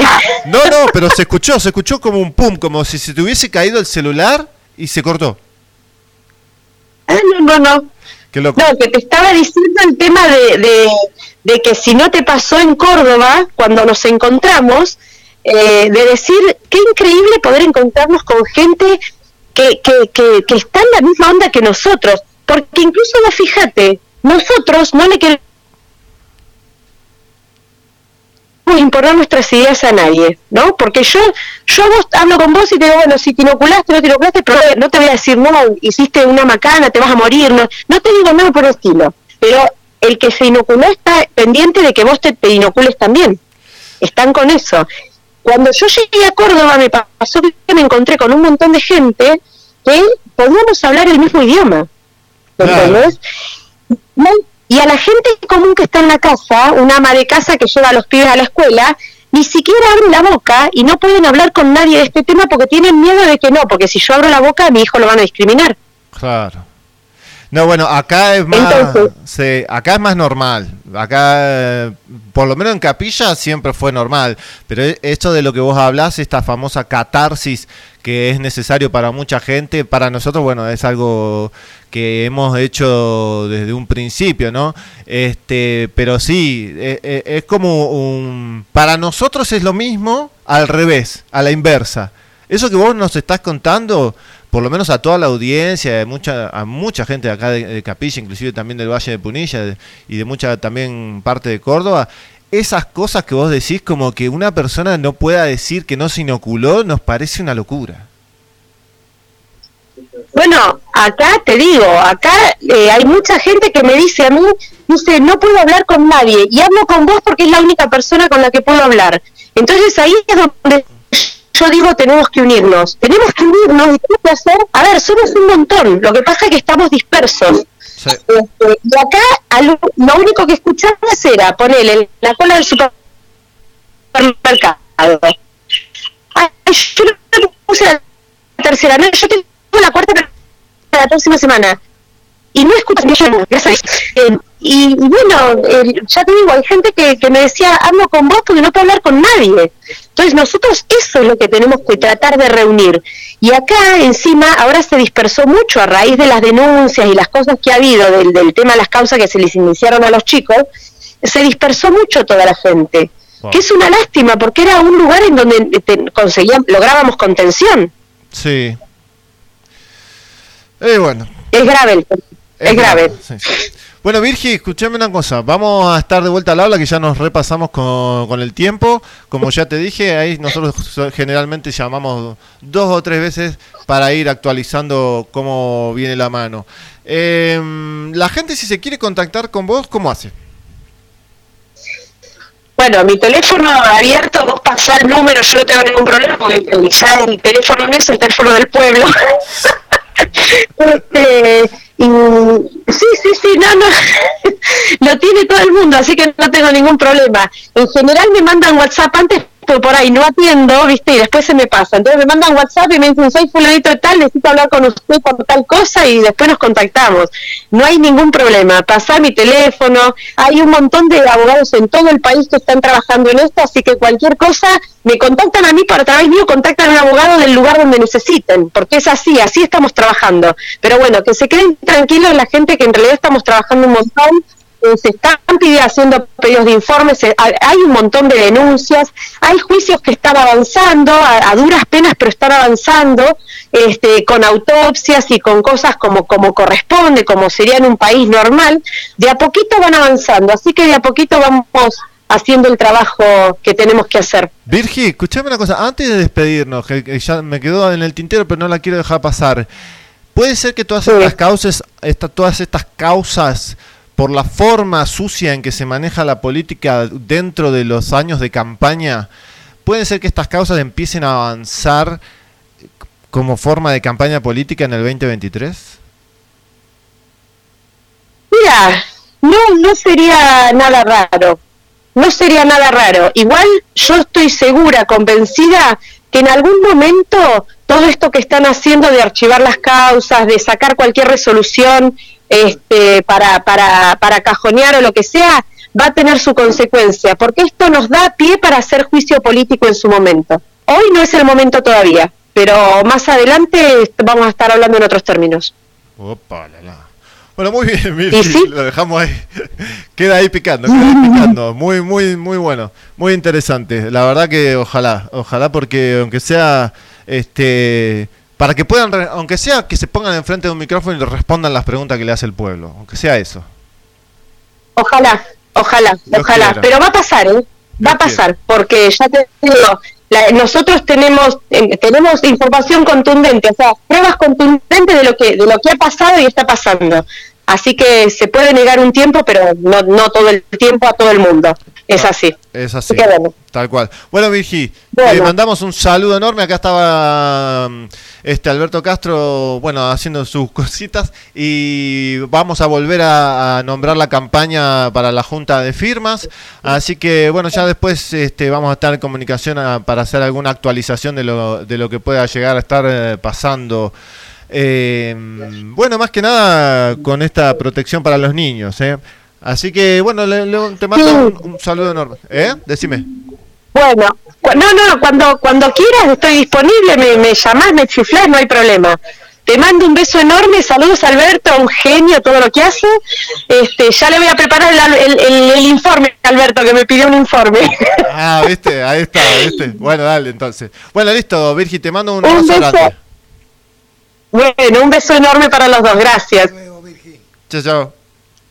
Chao, chao, un beso.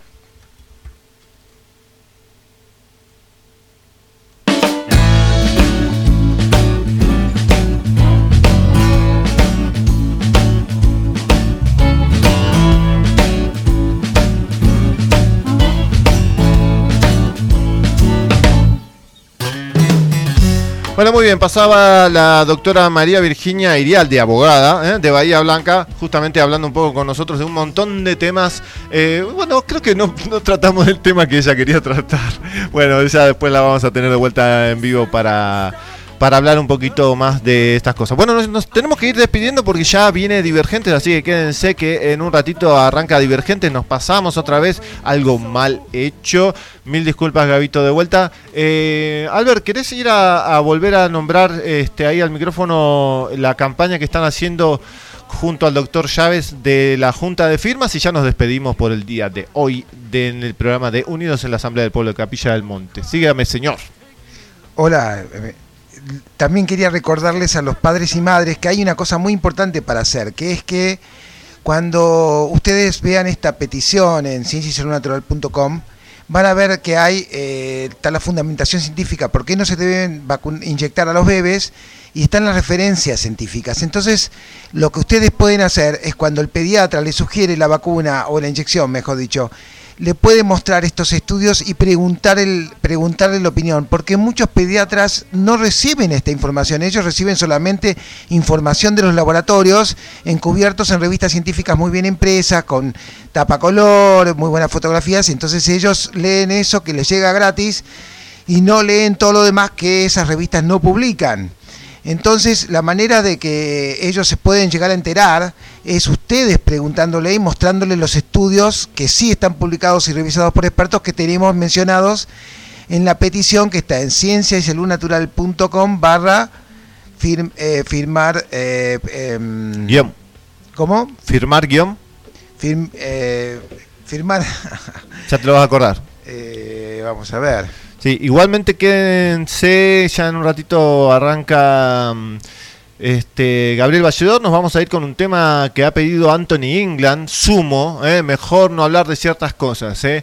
Este, y hay una buena noticia que no pudimos decir, porque justamente el programa se nos hace muy corto, este, que hubo una audiencia pública en Estados Unidos, eh, varios senadores estuvieron este, acusando con el dedo en una audiencia pública a las cabezas de las grandes eh, Big Tech, eh, de las grandes eh, CEOs, de los grandes presidentes de las redes sociales, incluido Mark Zuckerberg y otros cuantos de, de otras redes sociales, de TikTok, etcétera, etcétera, por el asunto de haber censurado y este, dado de baja un montón de cuentas de gente que podría haber este, salvado muchas vidas y realmente los, los, están acusando seriamente, así que yo pienso que eh, dentro de poco vamos a ver grandes cambios en la censura de las redes sociales. Yo pienso que este, la cosa va a cambiar. Perdón, Alberto, siga nomás. Si es para firmar, o sea, se- sería se- cienciasaludnatural.com, que está ahí en la portada, o si no, para ir directo, es cienciasaludnatural.com barra para guion medio firmar. Bueno, escuchame una cosa, Albert, ¿cuánto es que se necesita? ¿Cuántas firmas van y cuánto se necesita? Mirá, nosotros estamos intentando tener por lo menos 10.000 firmas porque es un es un tema tan grave dejar a, la- a que experimenten con, con bebés humanos. Es una cosa tan aberrante que 10.000 firmas las tendríamos que conseguir enseguida. Pero bueno, ya vamos por 4.000 y es- este es el tercer día que estamos en campaña, así que tenemos toda la confianza que ustedes, eh, los oyentes, nos van a escuchar y nos van a ayudar a remar esto, porque no nos dejen solos, no solamente firmar, sino tienen que hablar con sus conocidos para que firmen también. Sí, sí, además también lo que no estamos haciendo que se tiene que hacer más seguido es esto de mandarle mails a los senadores y a los diputados. Hemos hecho una campaña al principio, antes de las inoculaciones, y, y esta práctica que es muy normal, supongamos en diferentes partes de Europa y en Estados Unidos, acá no es tan común, pero es legítima y es legal esto de mandarle mails con la información a este, los diferentes senadores y los diferentes diputados porque ellos trabajan para nosotros. ¿eh? Así que bueno, nos vamos despidiendo con sumo y señor, ¿le queda algo en el tintero, doctor Alberto Castro? Saludarlos a todos y muchísimas gracias. Bueno, muy bien, Dios los bendiga, sean buenos, que es la mejor medicina para todos los males. Quédense en la programación de la FM Astral, que ya viene Divergentes con Gabriel Valledor. Y nosotros nos despedimos hasta el domingo que viene, si Dios quiere. Consumo, mejor no hablar de ciertas cosas por pedido de Anthony England.